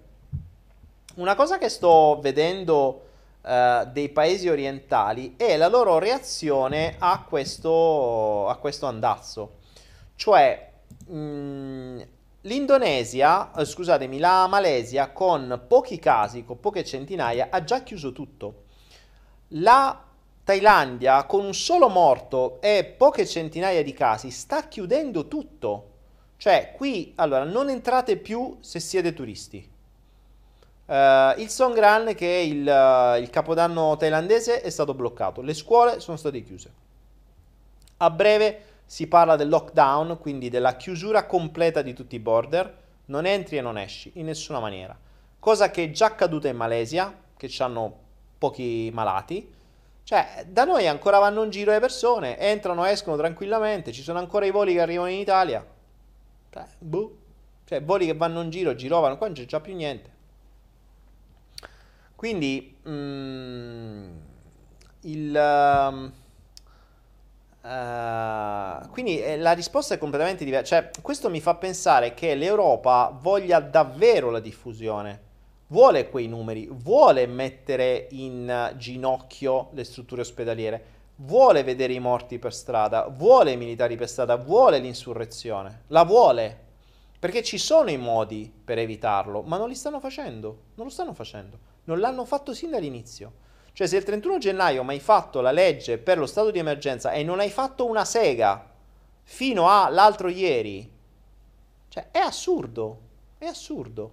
E oggi ti trovi senza maschere. Scusatemi, ma i 5 miliardi che hai dato, i 5 milioni, quelli che è, 5 milioni che hai dato alla protezione civile per organizzare lo stato di emergenza, che cazzo ci ha fatto che non è riuscito a recuperare manco 5 mascherine? Cioè, sapete, io ho gente infermieri all'interno del, della terapia intensiva che vanno a levare i tubi ai malati di virus vanno a levare i tubi con tutto l'ispettorato vanno, cioè questa gente che veramente altro che virus è più, uh, è più esposta di tutti hanno le mascherine quelle finte cioè quelle di carta, non quelle con i filtri veri. Dovrebbe essere obbligatorio, non ce l'hanno in ospedale. Cioè gli ospedali non riescono neanche a garantire la, la protezione dei loro stessi dipendenti.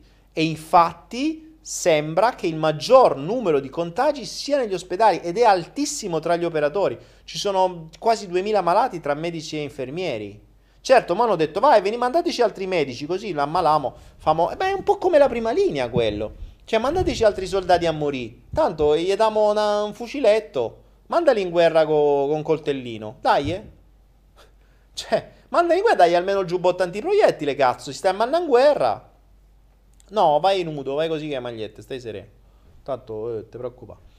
Tanto morono. Sono morti 13 medici e infermieri tra ieri e oggi. Eh. No, 13 medici sono morti tra ieri e oggi. Quindi... Quindi insomma, eh, poi ripeto che sto virus sia nato in laboratorio, ce l'avevamo già dentro, sia stato creato, sia stato spruzzato, sia stato il cazzo che è, rimane il fatto che sono tutte teorie, è un'agenda che sapevamo dal sistema che doveva essere messa in atto, nessuno ci credeva, ci davano per complottisti, adesso viene messa in atto e ci dicono che siamo complottisti, però porca troia, sta accadendo, cioè lo stato di polizia è arrivato. Vi ricordate V per Vendetta? Ragazzi, V per Vendetta. L'avete visto quel film? Guardatevelo. Eh, cioè, siamo là, eh. Lo stato di polizia, il coprifuoco. Eh, quello è. I, quelli vestiti di nero che se stai fuori al coprifuoco te menano, te ingabbiano, te carcerano, te, te, te ammanettano. Eh. V per Vendetta è... Mm, è geniale quel film, ricordiamoci sempre dei Wachowski, eh, che è quello poi che racconta storie, racconta più o meno la storia di Guy Fox, che poi è quella della maschera di Anonymous che conosciamo tutti, insomma. Quindi, mm, cioè, mm, ripeto, la, la lezione, questo, questo, flow è dedicato alla lezione, alle lezioni che questo virus ci dà. La prima lezione, riassumiamola la prima lezione... Scusatemi, oggi un'infermiera ha saputo che era positiva al virus, si è suicidata dall'ospedale giovane. Ah, a posto. Addirittura si suicidano. Ma... Mica morono. Vabbè. E... Ehm, I castigatori, esatto, i castigatori. I castigatori. Eh, vabbè, tanto ci sono già. Adesso i poliziotti, i poliziotti militari, i militari americani diventeranno i castigatori. Ehm, credi ci sarà una sorta di anarchia? No, no, che anarchia? C'è già monarchia assoluta. C'è proprio lo stato di polizia. Vi ricordatevi Uber Vendetta? Ricordatevelo. Cioè, capirete un po' come finiamo. Ricordiamoci allora le, le, le lezioni di questo flow, le, le lezioni di questo virus. La prima lezione dove gli occidentali dovrebbero imparare ta- ta- davvero tanto è levarsi la furbizia dalla testa. La seconda lezione è che puoi essere quello che vuoi, puoi avere tutti i soldi che vuoi, puoi pensare di essere Dio, ma di fondo tu non sei un cazzo. Cioè, ci farò un flow su questo specifico, dove spero di, vorrei, di, di infilare nella testa delle persone e voglio far capire il vantaggio di sentirsi un nulla, di un nulla, di un nulla, di un nulla. Cioè un granello di sabbia all'interno di un mare di granelli di sabbia, su un pianeta che è un granello di sabbia, in una costellazione che è un granello di sabbia, di un universo che è un granello di sabbia. Cioè, fondamentalmente non sei un cazzo. Ora, questo perché? Perché quando accettiamo di non essere un cazzo, scendiamo da tutti i piedistalli e diventiamo più umili. Perché quando sai di non essere nessuno, uno diventi umile, zitto, buono e caro e, e cuccia. Due, hai lo sprono per crescere, per imparare, per migliorarti. Invece quando pensi di essere sto cazzo, gli altri non contano niente, tu ti senti migliore, tu pensi di poter prevaricare gli altri, ti senti più figo e poi resti a casa come tutti gli altri, perché arriva qualcun altro e ti dice tu non sei un cazzo, stai a casa. Tu a quel punto puoi fare il figo, io ho i soldi, esco e pago la multa. Poi arriveranno i castigatori e te menano. O se non arrivano i castigatori, t'ammali e mori. Quindi mh, mm, è arrivato il momento di fare... Sapete la, la, mm, la novella di Pirandello, no? La livella? Il Pirandello, sì ricordo mai. Ah, Pirandello, Pirandello. Quella che viene, viene, detta da Totò, poi viene... viene mm, se trovate Totò la livella, eh, è bellissima. E, mm, ecco, e questa è una livella. Il virus è una livella. Ed è una livella in vita. Una livella è una bilancia, no? Cioè tutto livella tutto. In genere lì nella novella si parla della morte, no? La morte livella tutto, che tu c'hai miliardi o non c'hai miliardi, quando sei sotto, so, sotto una bara sono tutti uguali, sempre cenere e ritorni. Però questo virus permette di livellare un po' di cose. Cioè che tu sia giovane, vecchio, anziano, coi miliardi, coi non miliardi, devi stare a casa. Punto. Punto, perché ammali pure tu. Puoi essere medico, puoi essere infermiere, puoi essere imprenditore, devi stare a casa. Ma io ho l'azienda, devi chiudere. Ma io devi stare a casa. Statene a casa, cazzo. Come è successo in Cina, in Italia ancora non ci sono riusciti, ma tra un po', tra un po sarà obbligatorio stare a casa tutti, perché davvero se non chiude tutto in Italia non se ne esce da questa situazione. E qualcuno dice la curva, la curva, la curva una sega, cioè io ho i dati in tempo reale, se andate su Worldometer, cioè non è che ci vuole tanto, eh Ieri erano 3.500, oggi sono 5.300, cioè aumentano quotidianamente 420 morti al giorno. Eh, ehm, insomma, siamo arrivati a, a, a 3.400 morti più della Cina, solo noi in Italia. Quindi, insomma. Sì, non è ancora un granché, cioè sono 10.000 morti in tutto, non è che chissà che ha fatto, eh, non è ancora un granché, però rimane il fatto che la diffusione inizia a essere abbastanza alta. Che sia vera o che sia falsa, rimane il fatto che le persone morono, si ammalano e vanno sotto i respiratori. Il fatto che manchino respiratori in terapia intensiva è vero, cioè questo è indubbio. Quindi possiamo inventarci tutte le cose che vogliamo, possiamo avere tutte le scuse che vogliamo, possiamo dire che sono scie chimiche o non sono scie chimiche, possiamo dire quello che volemo. Rimane il fatto che in molti ospedali del nord le terapie intensive non ce la fanno più e non hanno le attrezzature non hanno gli infermieri, non hanno i medici, stanno con le pezze al culo. Eh, questa è una constatazione di fatto. Quindi questo dobbiamo, dobbiamo rendercene conto. Quindi, mh, mm, dicevo ancora Daniela Guccioni, ma mi sentite cazzo? Allora che dici, non eri tu che non credevi ai numeri? Daniela, ma porca troia, ma mi sentite? Mi ascoltate? Cioè, perché è brutto non essere ascoltato? o il virus vi sta a tappare pure le orecchie o sentite solo quello che vi volete sentire. La cazzo di attenzione selettiva non vi permette di ascoltare le cose completamente. Ok?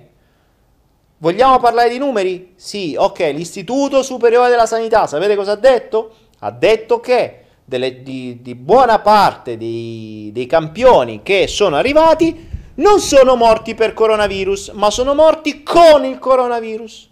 Ok? Era un aggravante. Vabbè, ok?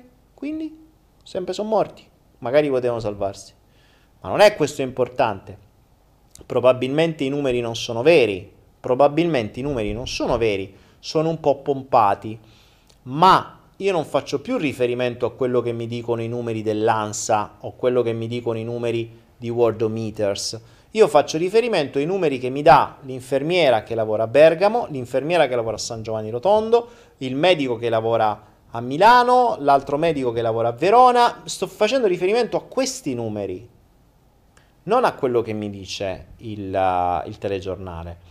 E so che, ad esempio, a Foggia i numeri stanno crescendo, non perché me l'ha detto l'ANSA, ma perché me l'hanno detto le persone che lavorano all'ospedale Riuniti di Foggia e all'ospedale di San Giovanni Rotondo. E mi stanno dicendo che prima, ad esempio, il, l'ospedale Covid era soltanto quello di Foggia, adesso Foggia è pieno e l'hanno fatto diventare anche San Giovanni.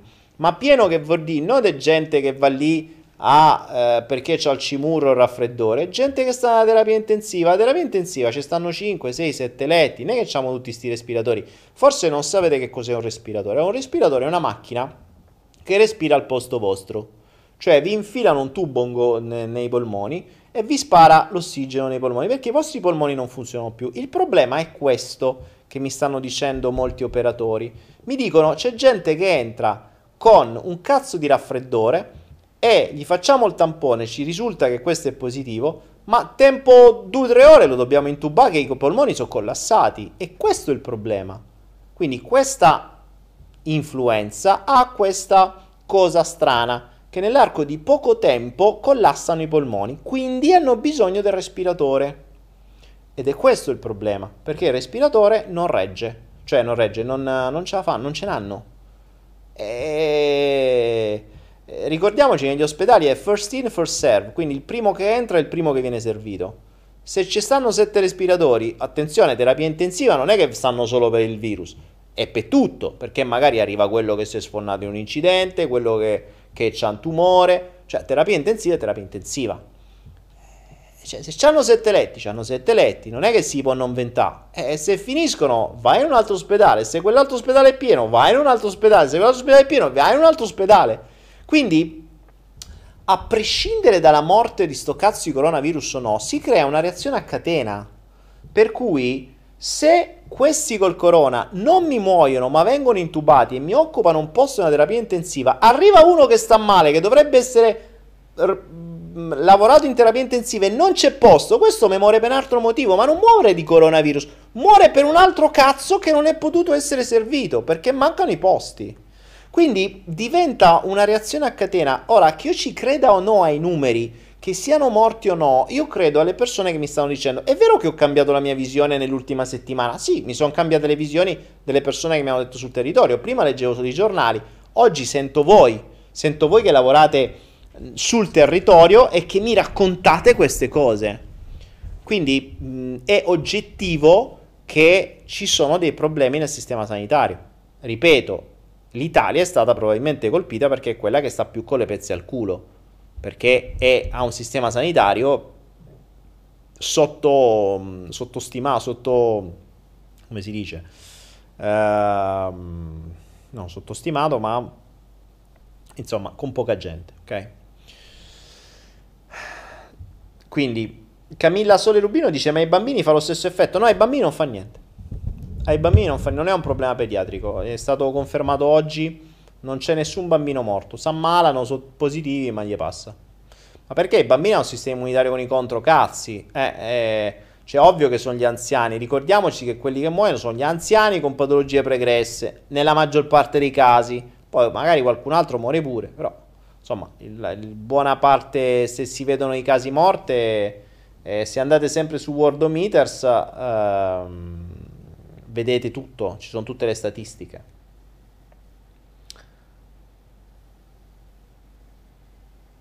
Ma sì, ma ragazzi, allora lasciate perdere i numeri ufficiali. Allora, i numeri ufficiali sono abbastanza pompati perché i tamponi oggi manco li fanno più, fanno le, radio, fanno le radiografie, se vedono il coso smerigliato dicono è virus, a posto, via.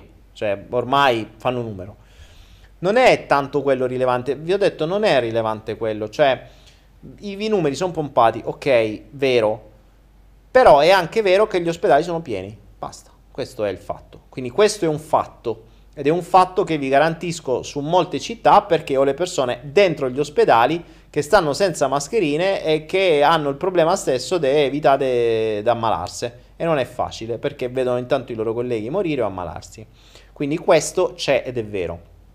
Che le persone vengano intubate per questo cazzo di virus perché collassano i polmoni, mi è stato detto da più di una persona sul campo eh, questo è, cioè, il, diciamo che il sistema ospedaliero italiano sta arrivando al collasso.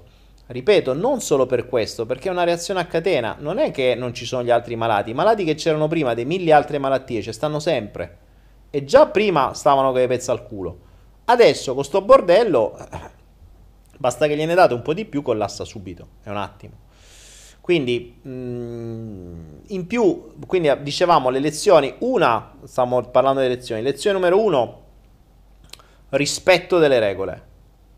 Cioè il, il, um, il, il, l'essere rispettosi del, della nazione in cui vivete. Se avete scelto quella nazione dovete rispettare le regole. Se no cambiate nazione. Smettete di fare i furbi. Basta essere furbi. Fare i furbi non paga. Speriamo che questa sia la lezione che il virus porti.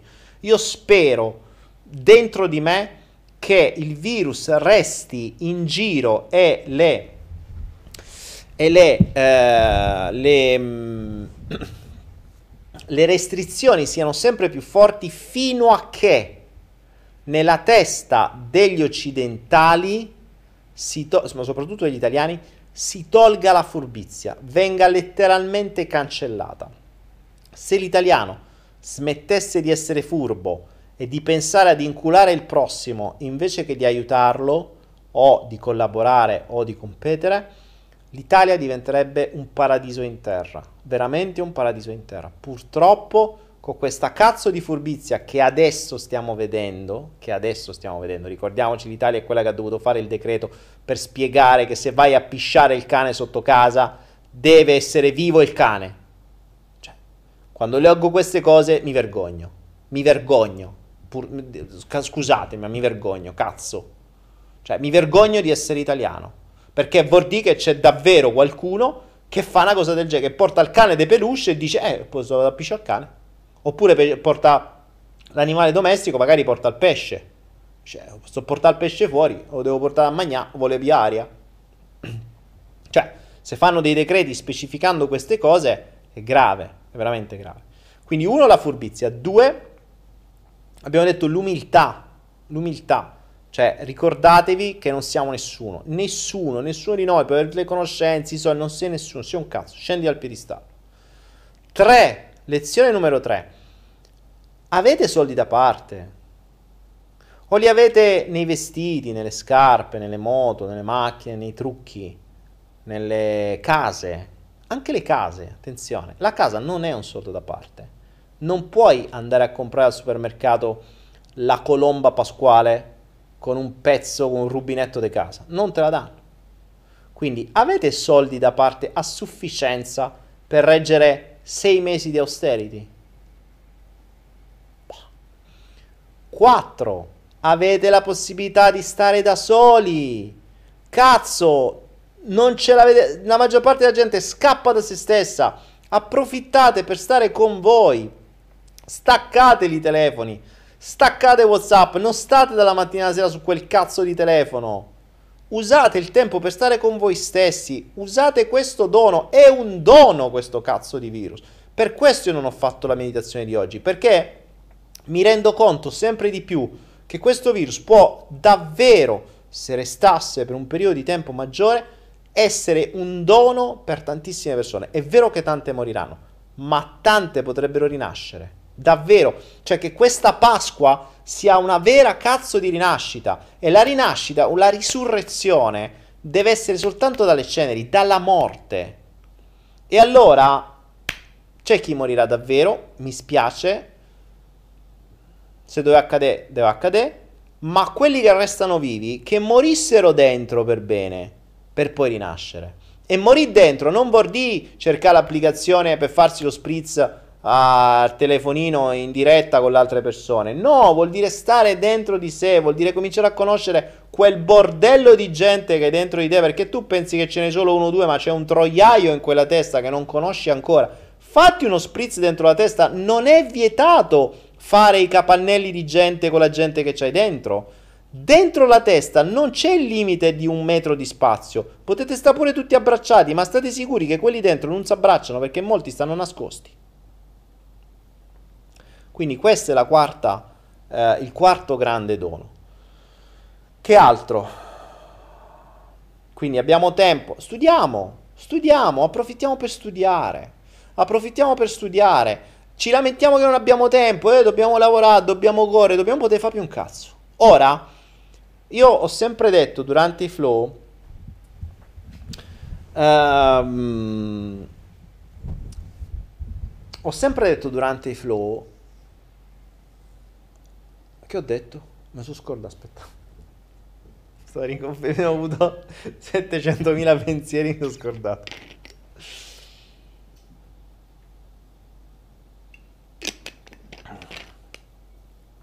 Che stava a dire? Oh, vabbè. Studiate.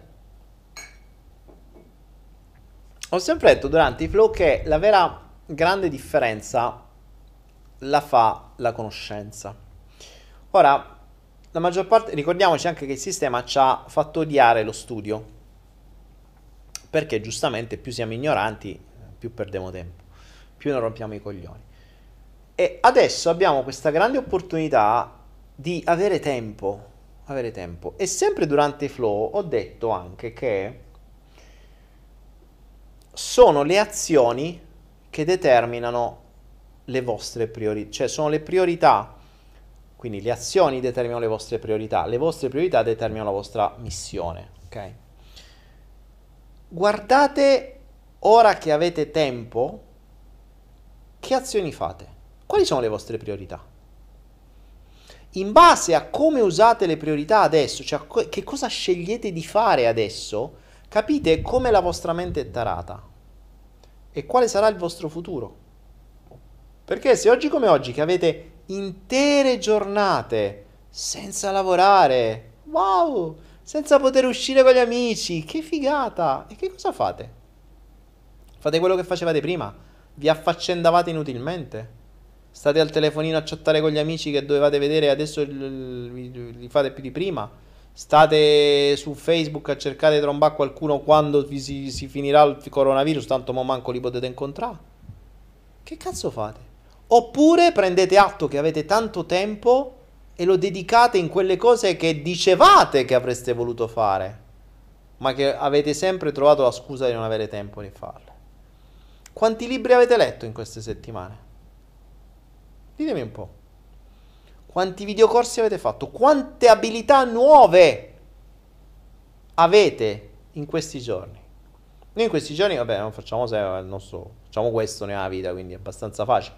Però se voi mi chiedete cose, quante cose hai imparato questi giorni, uff, ho imparato il sistema immunitario, stiamo studiando queste nuove erbe, stiamo facendo test sui vari integratori, ci stiamo facendo integratori no, stiamo facendo un sacco di cose grazie a questo coronavirus, perché il coronavirus ci ha fermato i nostri studi che stavamo, stavamo, che stavamo facendo su determinate altre cose e abbiamo detto, cazzo, il flusso ci ha portato questo, wow! Allora ci sta dicendo che dobbiamo rivedere i nostri studi. Bene, puntiamo su questo. Ci ha indirizzato. Infatti, grazie.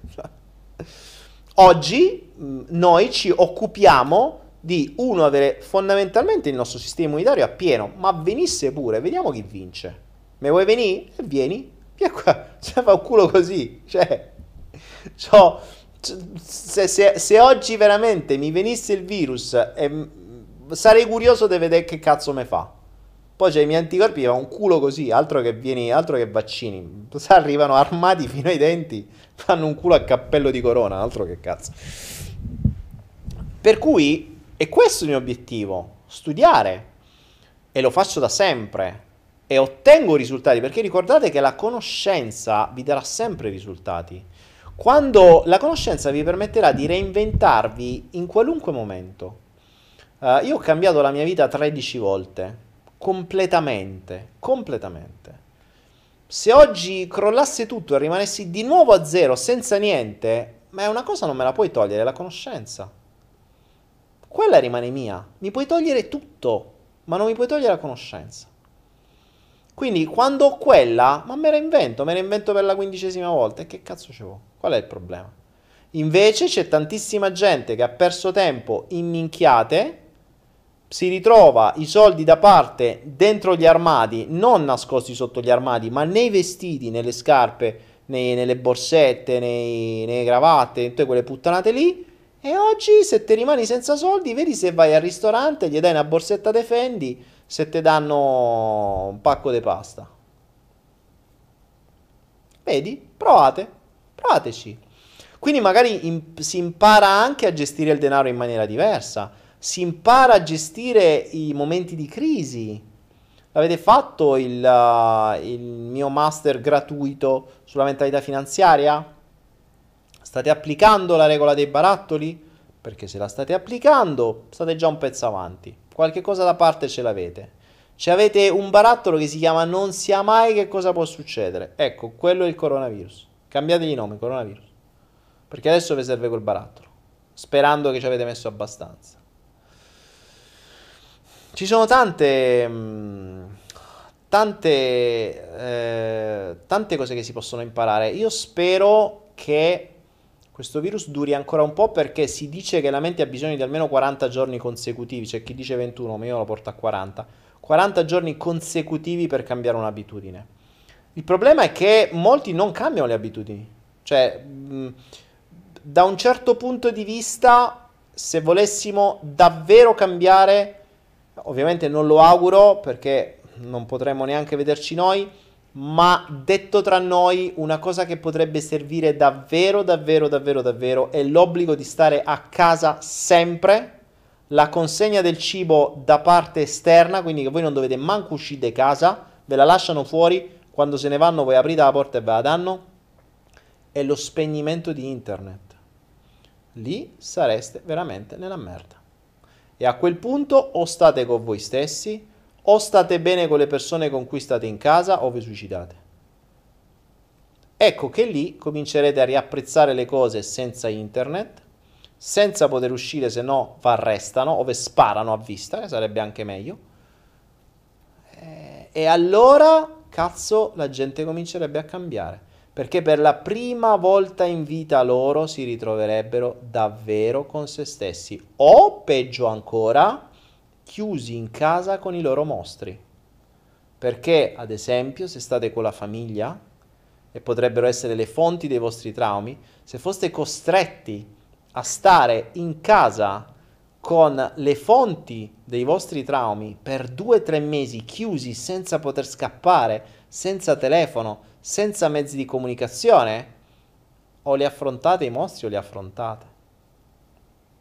O ancora con la vostra famiglia acquisita, cioè con il vostro fidanzato, fidanzata, moglie, marito, figli.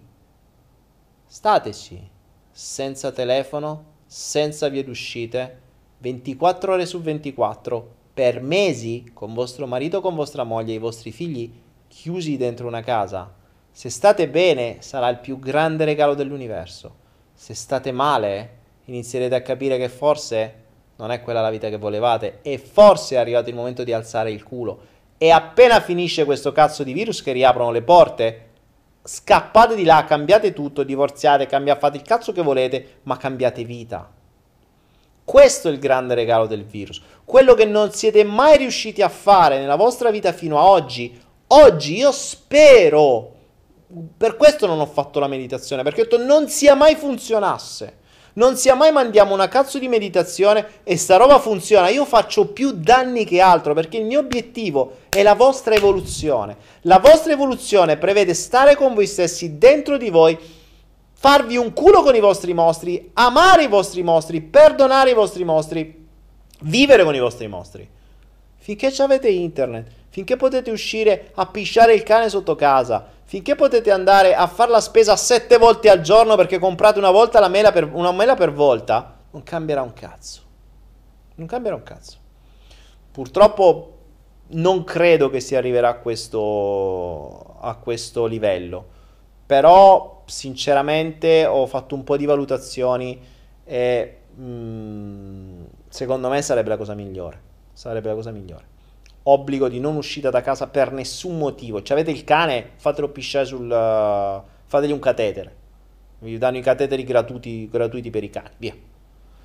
Cioè, avete la, la, il cibo, ve lo portano a casa, la ciotola di riso, come durante il Covid. Danno quello questo, anzi, così mangiate pure di meno ed è pure meglio. Così non vi stressate manco con sta cosa. E spegnimento totale di internet. Tre mesi così, il mondo cambia. Il mondo cambia, realmente, cambia. Non si sa che cosa si troverà dopo, ma dentro il mondo cambierebbe completamente. Sarebbe davvero un mondo diverso, sarebbe un vero reset, ma non economico, mentale, psicologico. Eh, drammatico, perderemmo tutti, sarebbe veramente peggio di una guerra, Però cazzo servirebbe tanto, servirebbe davvero tanto. Allora quando qualcuno dice ma secondo te il mondo si sta evolvendo? No, adesso no, forse grazie a sto virus sì. A quel punto potrei addirittura pensare che davvero questo virus è il dono della Terra. Perché inizia a venire... Se, se sarà così, cazzo è il più grande dono che la Terra può fare. Può davvero... La, la Terra si dovrebbe essere rotta i coglioni, e c'ha ragione, di noi che siamo il virus, perché non ci dimentichiamo che un essere umano, che è il vero virus della Terra, attira quello che è, cioè virus. Ricordiamoci la legge d'attrazione. Noi siamo dei virus. Noi siamo dei virus che distruggono il mondo su cui vivono. Cosa fa il virus? Entra nella cellula e la distrugge. La impesta e la distrugge. Noi abbiamo fatto questo. Lo abbiamo fatto per millenni Adesso la Terra dice, bene, sai come funziona la legge di attrazione? È una legge, hai fatto il virus per tanto tempo, ti è, peccate questo, ciapa, mo vediamo, spicciatela. E, purtroppo non credo sia stato così, però non mi dispiacerebbe. Io tifo per la Terra, è eh, un po' come se avete visto, se avete visto Zoo, che era un... Un, un serial su Netflix. Io ho visto la prima serie merita tanto, dalla seconda in poi non vale più un cazzo. La prima serie è bellissima perché gli animali si uniscono, cominciano a comunicare tra di loro attraverso, delle, attraverso le varie specie e si uniscono contro gli umani. Sapete che cosa accade in zoo? Per distruggere gli umani. Sapete cosa fanno gli animali? Se l'avete visto lo sapete. Distruggono la tecnologia. Attaccano la tecnologia. E l'umano si rende conto che non è un cazzo senza tecnologia. C'è una parte che ricordo benissimo in, quella, in quel telefilm dove parla il, l'esperto insomma, di animali, dove ci dice che l'essere umano sulla scala tropica, trofica, tropica, trofica, come cazzo si chiama, è al, mi pare al, al livello 3, alla scala, allo scalino 3, insieme alle acciughe e ai maiali. Cioè, noi umani non siamo predatori, siamo predati.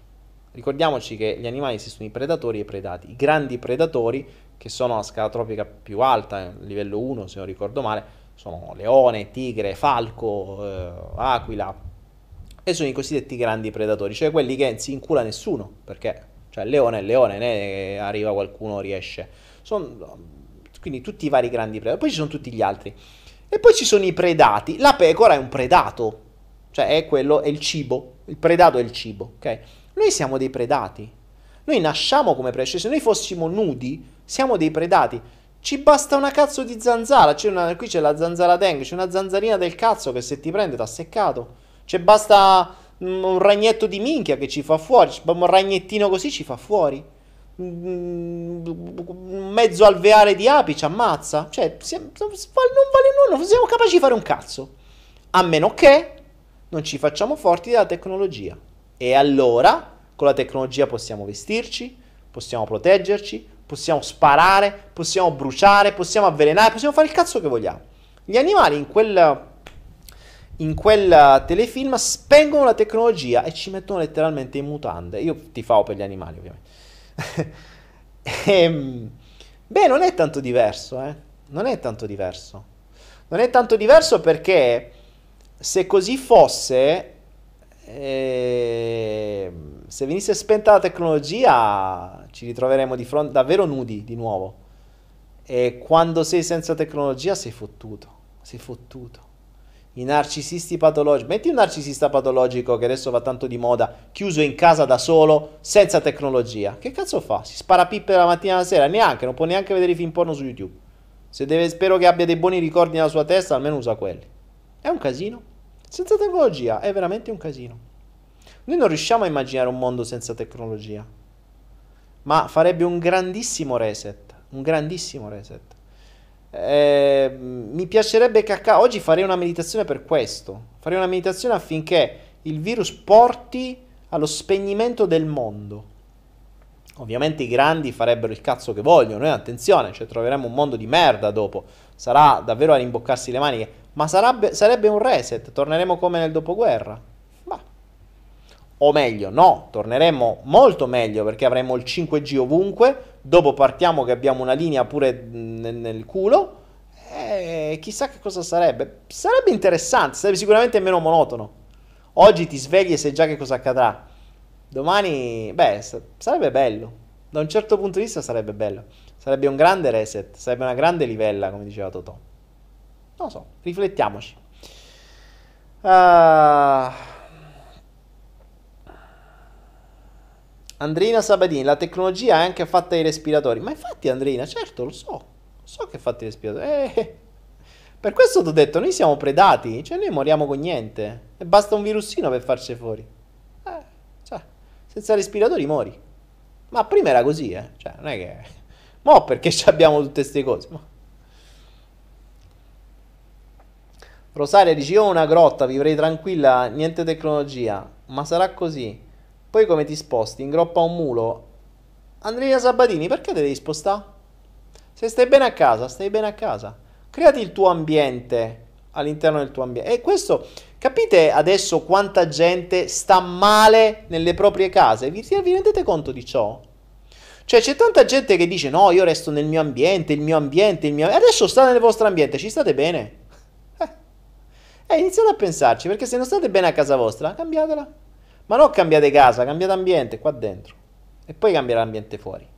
C'è tanta gente che sta entrando in crisi già dopo 7 giorni, 8 giorni, 8 giorni che neanche stanno chiusi in casa perché stanno sempre a giro, cioè la gente sta a giro ovunque.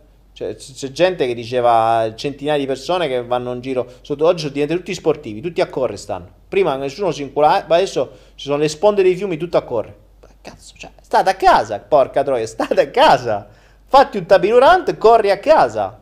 Corri dalla cucina al bagno, al bagno alla cucina, cucina al salotto, e statene a casa. No, non ce la fa, l'Italia non ce la fa rispetto alle regole, non ce la fa.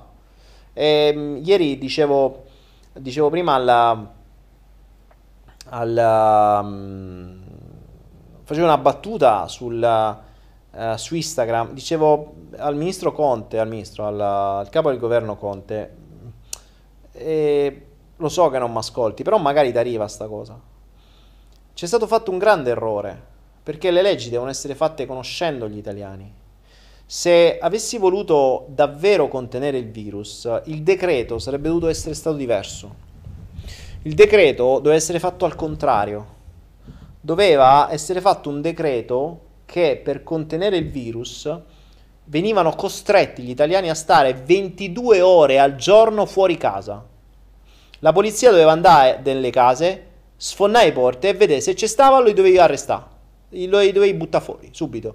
Ma non è che li dovevi arrestare per metterli in carcere, no, li dovevi mettere fuori. Cioè li dovevi carcerare, mettendoli, li dovevi attaccare a un palo con una manetta e li dovevi lasciare là fuori, al freddo e al gelo, com'era. Dovevi fare una legge obbligandoli a stare in giro 22 ore al giorno. Dovevano stare fuori, per forza.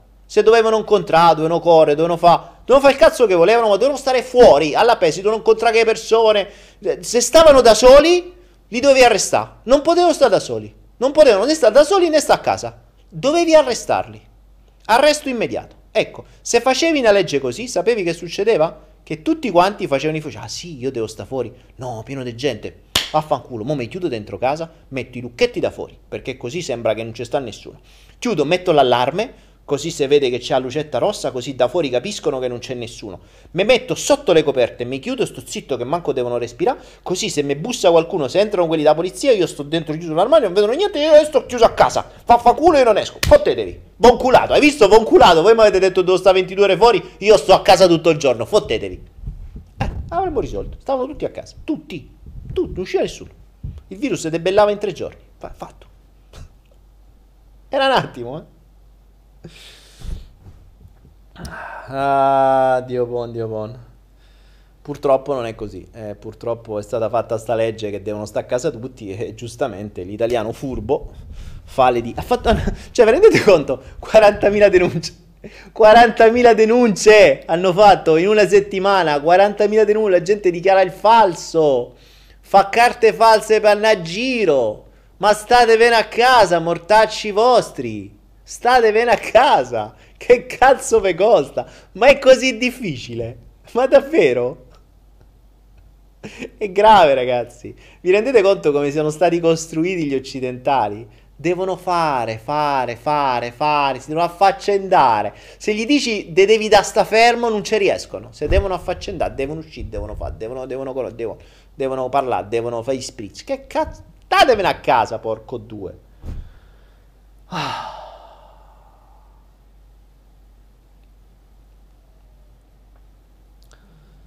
Andrew, non ho capito cosa c'entra l'ipotetico spegnimento di internet con il virus. Andrew, eh, basta, se devono fare un po' di porcate, internet deve essere spento perché c'è la diffusione di troppe informazioni.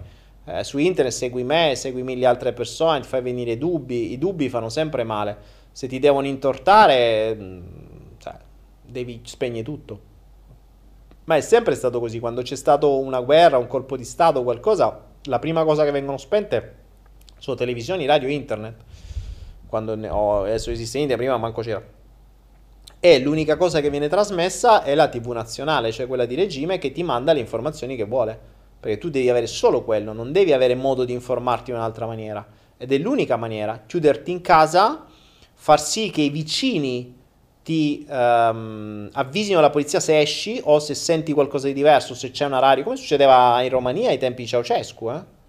Cioè, ai tempi Ceausescu, se c'avevi una radio che si sentiva cose diverse da Radio Romania, era il vicino di casa che ti denunciava. E così si funziona il regime. Per cui, ripeto, non credo mai che si arrivi a questo livello. Non credo. Però sarebbe stato bello. Sarebbe stato bello, il mondo occidentale avrebbe preso una grande... Si sarebbe davvero evoluto. Sarebbe stato il vero salto evolutivo, il vero salto quantico ci sarebbe stato. Invece sarà sempre un po' così così. Internet ve lo lasceranno, vi permetteranno... Perché internet è una grande distrazione. Con internet vi permettono di non fare un cazzo. Cioè, non, potete tranquillamente stare a casa e perdere tempo sul cellulare.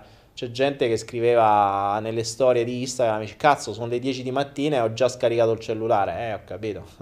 Magari leggi del libro, insomma, e vedi che il cellulare non si scarica. Per cui eh, Sara qui su internet c'è Daniele che ci rende tutto chiaro. Uh, ma mm, Sara, mm, su 165 flow, stiamo ancora qua. Se non è chiaro, mi sa che non servo manco io. no, sinceramente. Io faccio da intrattenimento perché se fosse stato chiaro o se dessi un po' di chiarezza, dopo 165 flow e 400 ore che abbiamo passato assieme, cazzo di evoluzione che uno avrebbe fatto. Invece no, io faccio intrattenimento. Do qualche spunto, ma sono solo spunti. Prima si aveva la scusa che non si aveva tempo per mettersi a lavorare su se stessi. E adesso non so che scusa si ha, però qualche scusa si troverà comunque, non è un problema. Uh, come in America dopo gli attentati chi parlava di complotto veniva denisciato. E si vede che ci denisceranno pure qua. Denisciamento per tutti. Ci saranno i deniscitato- deniscitatori. Daniele ma come mai io non vedo tutta austrante furbizia negli italiani e tu sì? Stefanuccio, ma eh, non è che la vedo io, la vedo dai... Eh, io vado per retro... Beh, lo sento dalle persone, eh. c'è gente che mi manda le foto di strade piene, di capannelli di gente, eh, i decreti legge, cioè se, se mi fai un cazzo di decreto dove devi specificare che il cane deve essere vivo, vuol dire che qualcuno ha portato quello morto. Cioè, eh, se devi fare che il decreto, devi specificare che il cane lo deve portare una persona sola e non devi andare in cinque. Devi fare il decreto in cui specifici, deve specifici che se vai a fare la spesa ci deve andare uno solo, non tutta la famiglia. Cioè, devi fare il decreto? Ma lo capisci, cazzo, perché viene fatto questa roba? Perché metti il caso che questo virus sia vero, vero o falso, quel che sia, ma se ti hanno messo la regola, cazzo, cioè Quei porelli devono fare ogni notte una specifica del decreto perché quello prima non hanno capito un cazzo. E dai, eh. Cioè, ho detto ci sono persone che portano i cani in macchina da una città a un'altra a fargli fare la passeggiata. Quello magari il cane voleva pisciare, ha dovuto aspettare altri 50 km, che la signora arrivava sulla sponda del fiume dove si voleva fare la passeggiata lui, quello con una vescica così, il cane faceva caicca e aspettava ed arresta la signora Cazzo, il cane che vuole pisciare scende e piscia, no che aspetta pure lì, no aspetta, sali in macchina, ecco cacca. Cioè, ha pure ragione il cane. Rispettiamo i cani. Rispettiamo cani e porci e poi pure le persone. Sarebbe anche ora, ma manco i cani si rispettano. Come pure quelle persone che portano il cane 12 volte perché ci stanno 5 in famiglia e ognuno lo porta, quel cane porello non sa più che cazzo fa uscire da lì, e fa finta, alza la gamba e fa voto, sperando che il poliziotto non lo vede, se no dice signore ha pisciato il cane, dice, eh, però non ha pisciato niente, allora eh, questo non è stato detto, cioè sul decreto questo non è specificato, tu puoi portare il cane a fare i suoi bisogni, ma se il cane l'ha già fatti? Come fai a fa? Gli fai un test, gli metti un catetere, gli fai un'asticella tipo olio nel cane per vedere se c'è ancora la pipì dentro? Eh, e se non ce l'ha più, metti che quello l'hanno portato in sette col cane stremato che gli è venuta una displasia ai gambe, che si piega in due, che gli fa più a camminare, che era abituato a stare dentro casa la mattina alla sera, mo lo fanno correre da, da, dalla mattina alla sera giù perché sono sette in casa e non sanno come cazzo uscire. Come fa il cane? Non li arresti lo stesso? Come fai a dimostrarlo? Che fai? Le telecamere controlli quante volte il cane esce, gli metti il braccialetto al cane? Sarebbe da fare. Porello, ci sarà una moria dei cani, eh? Vedrete. Sarà un casino. Cioè, oltre all'aumento delle, oltre all'aumento delle separazioni, ci sarà un aumento di, di, di, morti degli animali, ma perché saranno stremati? Ma stremati proprio. Cioè, cioè vedrete i cani che gliela faranno più. Voi vedete, guardate, Provate quando vedete qualcuno che porta il cane a pisciare, vedete se c'ha la lingua da fuori che gli fa più il cane, se cammina tutto mogiomo. Lì capite, vai dal signore, ci senti, scusa, quante persone siete in casa? Cinque, ah, mo ho capito. Vedete un po' così, vedete un cane a fine serata come sta, lo vedrete ucciso. Vedete prima quelli correvano. Che i cani si saluteranno, manco si salutano con gli altri, fanno pau e basta. Ah, vabbè, va. Dopo sta stronzata. L'ho detto devo far giullare, se non sono contento. Un po' di show, io faccio intrattenimento, non faccio cose, cose simili. Le cose, le cose interessanti le dicono i virologi, gli economisti, queste cose qua. Io sparo cazzate. Fatemi, perché dopo tutto se non ridi, se non fai una cosa che ti diverti, che devi fare? In questo mondo dei matti, in mezzo a tutto sto bordello, con la gente che muore, con la gente ferma, che devi fare? Poi solo ride. Però ridi, e ridi mica tanto perché io rido dicendo le cose vere purtroppo. Vabbè raga, gli animali prendono il virus, no, hanno già l'umano come virus, porelli, già hanno la vita di merda, attaccati a un guinzaglio, lasciali almeno vive, che cazzo gliene frega del virus. Se gli animali potessero farsi l'eutanasia, uff, guarda si darebbero tanti Vabbè, va. Daniele, secondo te possono fare chiudere le banche? Uff, certo, ma tra un po' le banche chiudono sole, non hanno più una lira. Cioè, state tranquille. Le banche non c'è bisogno che le fanno chiudere se non gli danno un bel po' di soldi che non ci stanno più perché l'hanno dati all'Italia. Voglio vedere, devo andare a cogliere i soldi e banche tra poco. Tra l'altro è stato bellissimo. Dopo una settimana e mezza che hanno fatto crollare le borse, ieri hanno bloccato le vendite allo scoperto. Oh, alleluia! che geni, ragazzi. Vabbè, va. A volte è meglio essere ignoranti, se no sai quando vedi queste notizie quanto ti girano i coglioni che inizi a legarle uno più uno più uno più. Dici, ma cazzo, certo che ci fanno proprio cretini, ma in effetti ci hanno ragione.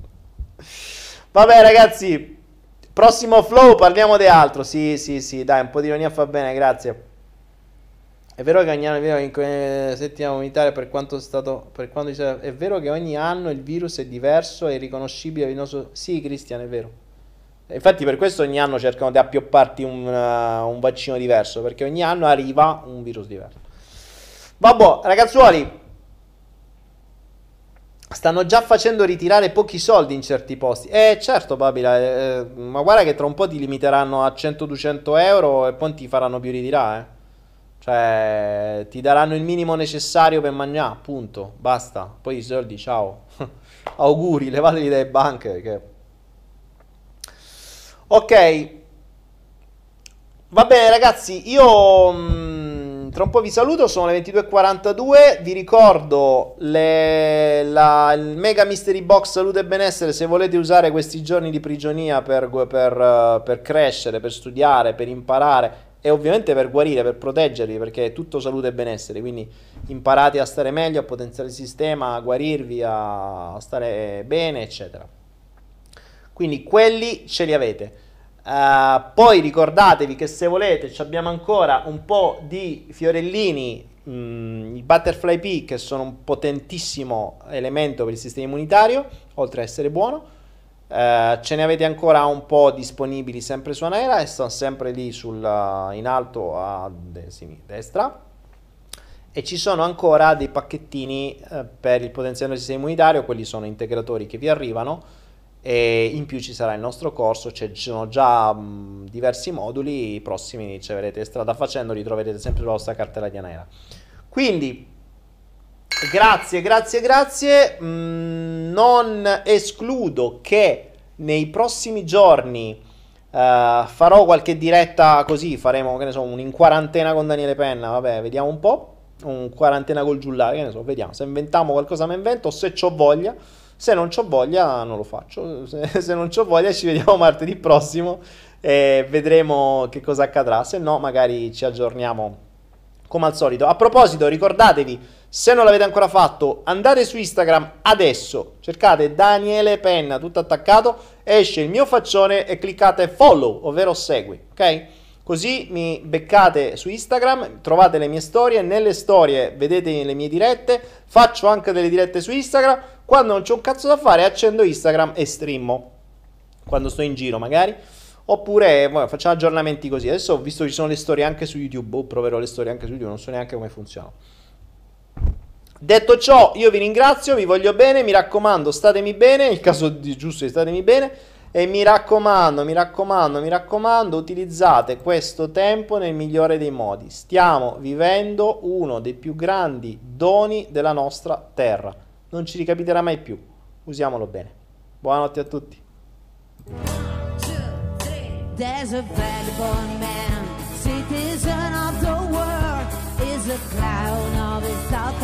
words. Like a cat sometimes fast And sometimes much more slow And a song is follow the flow It's just doing what it can. Between reality and its ghost We're still searching.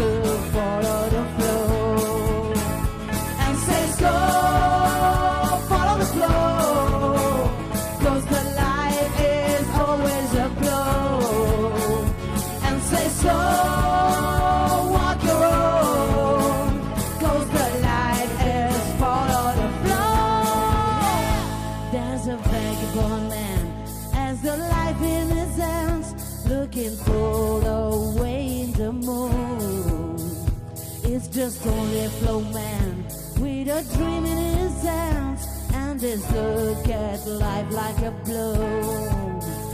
And says, Go, follow the flow.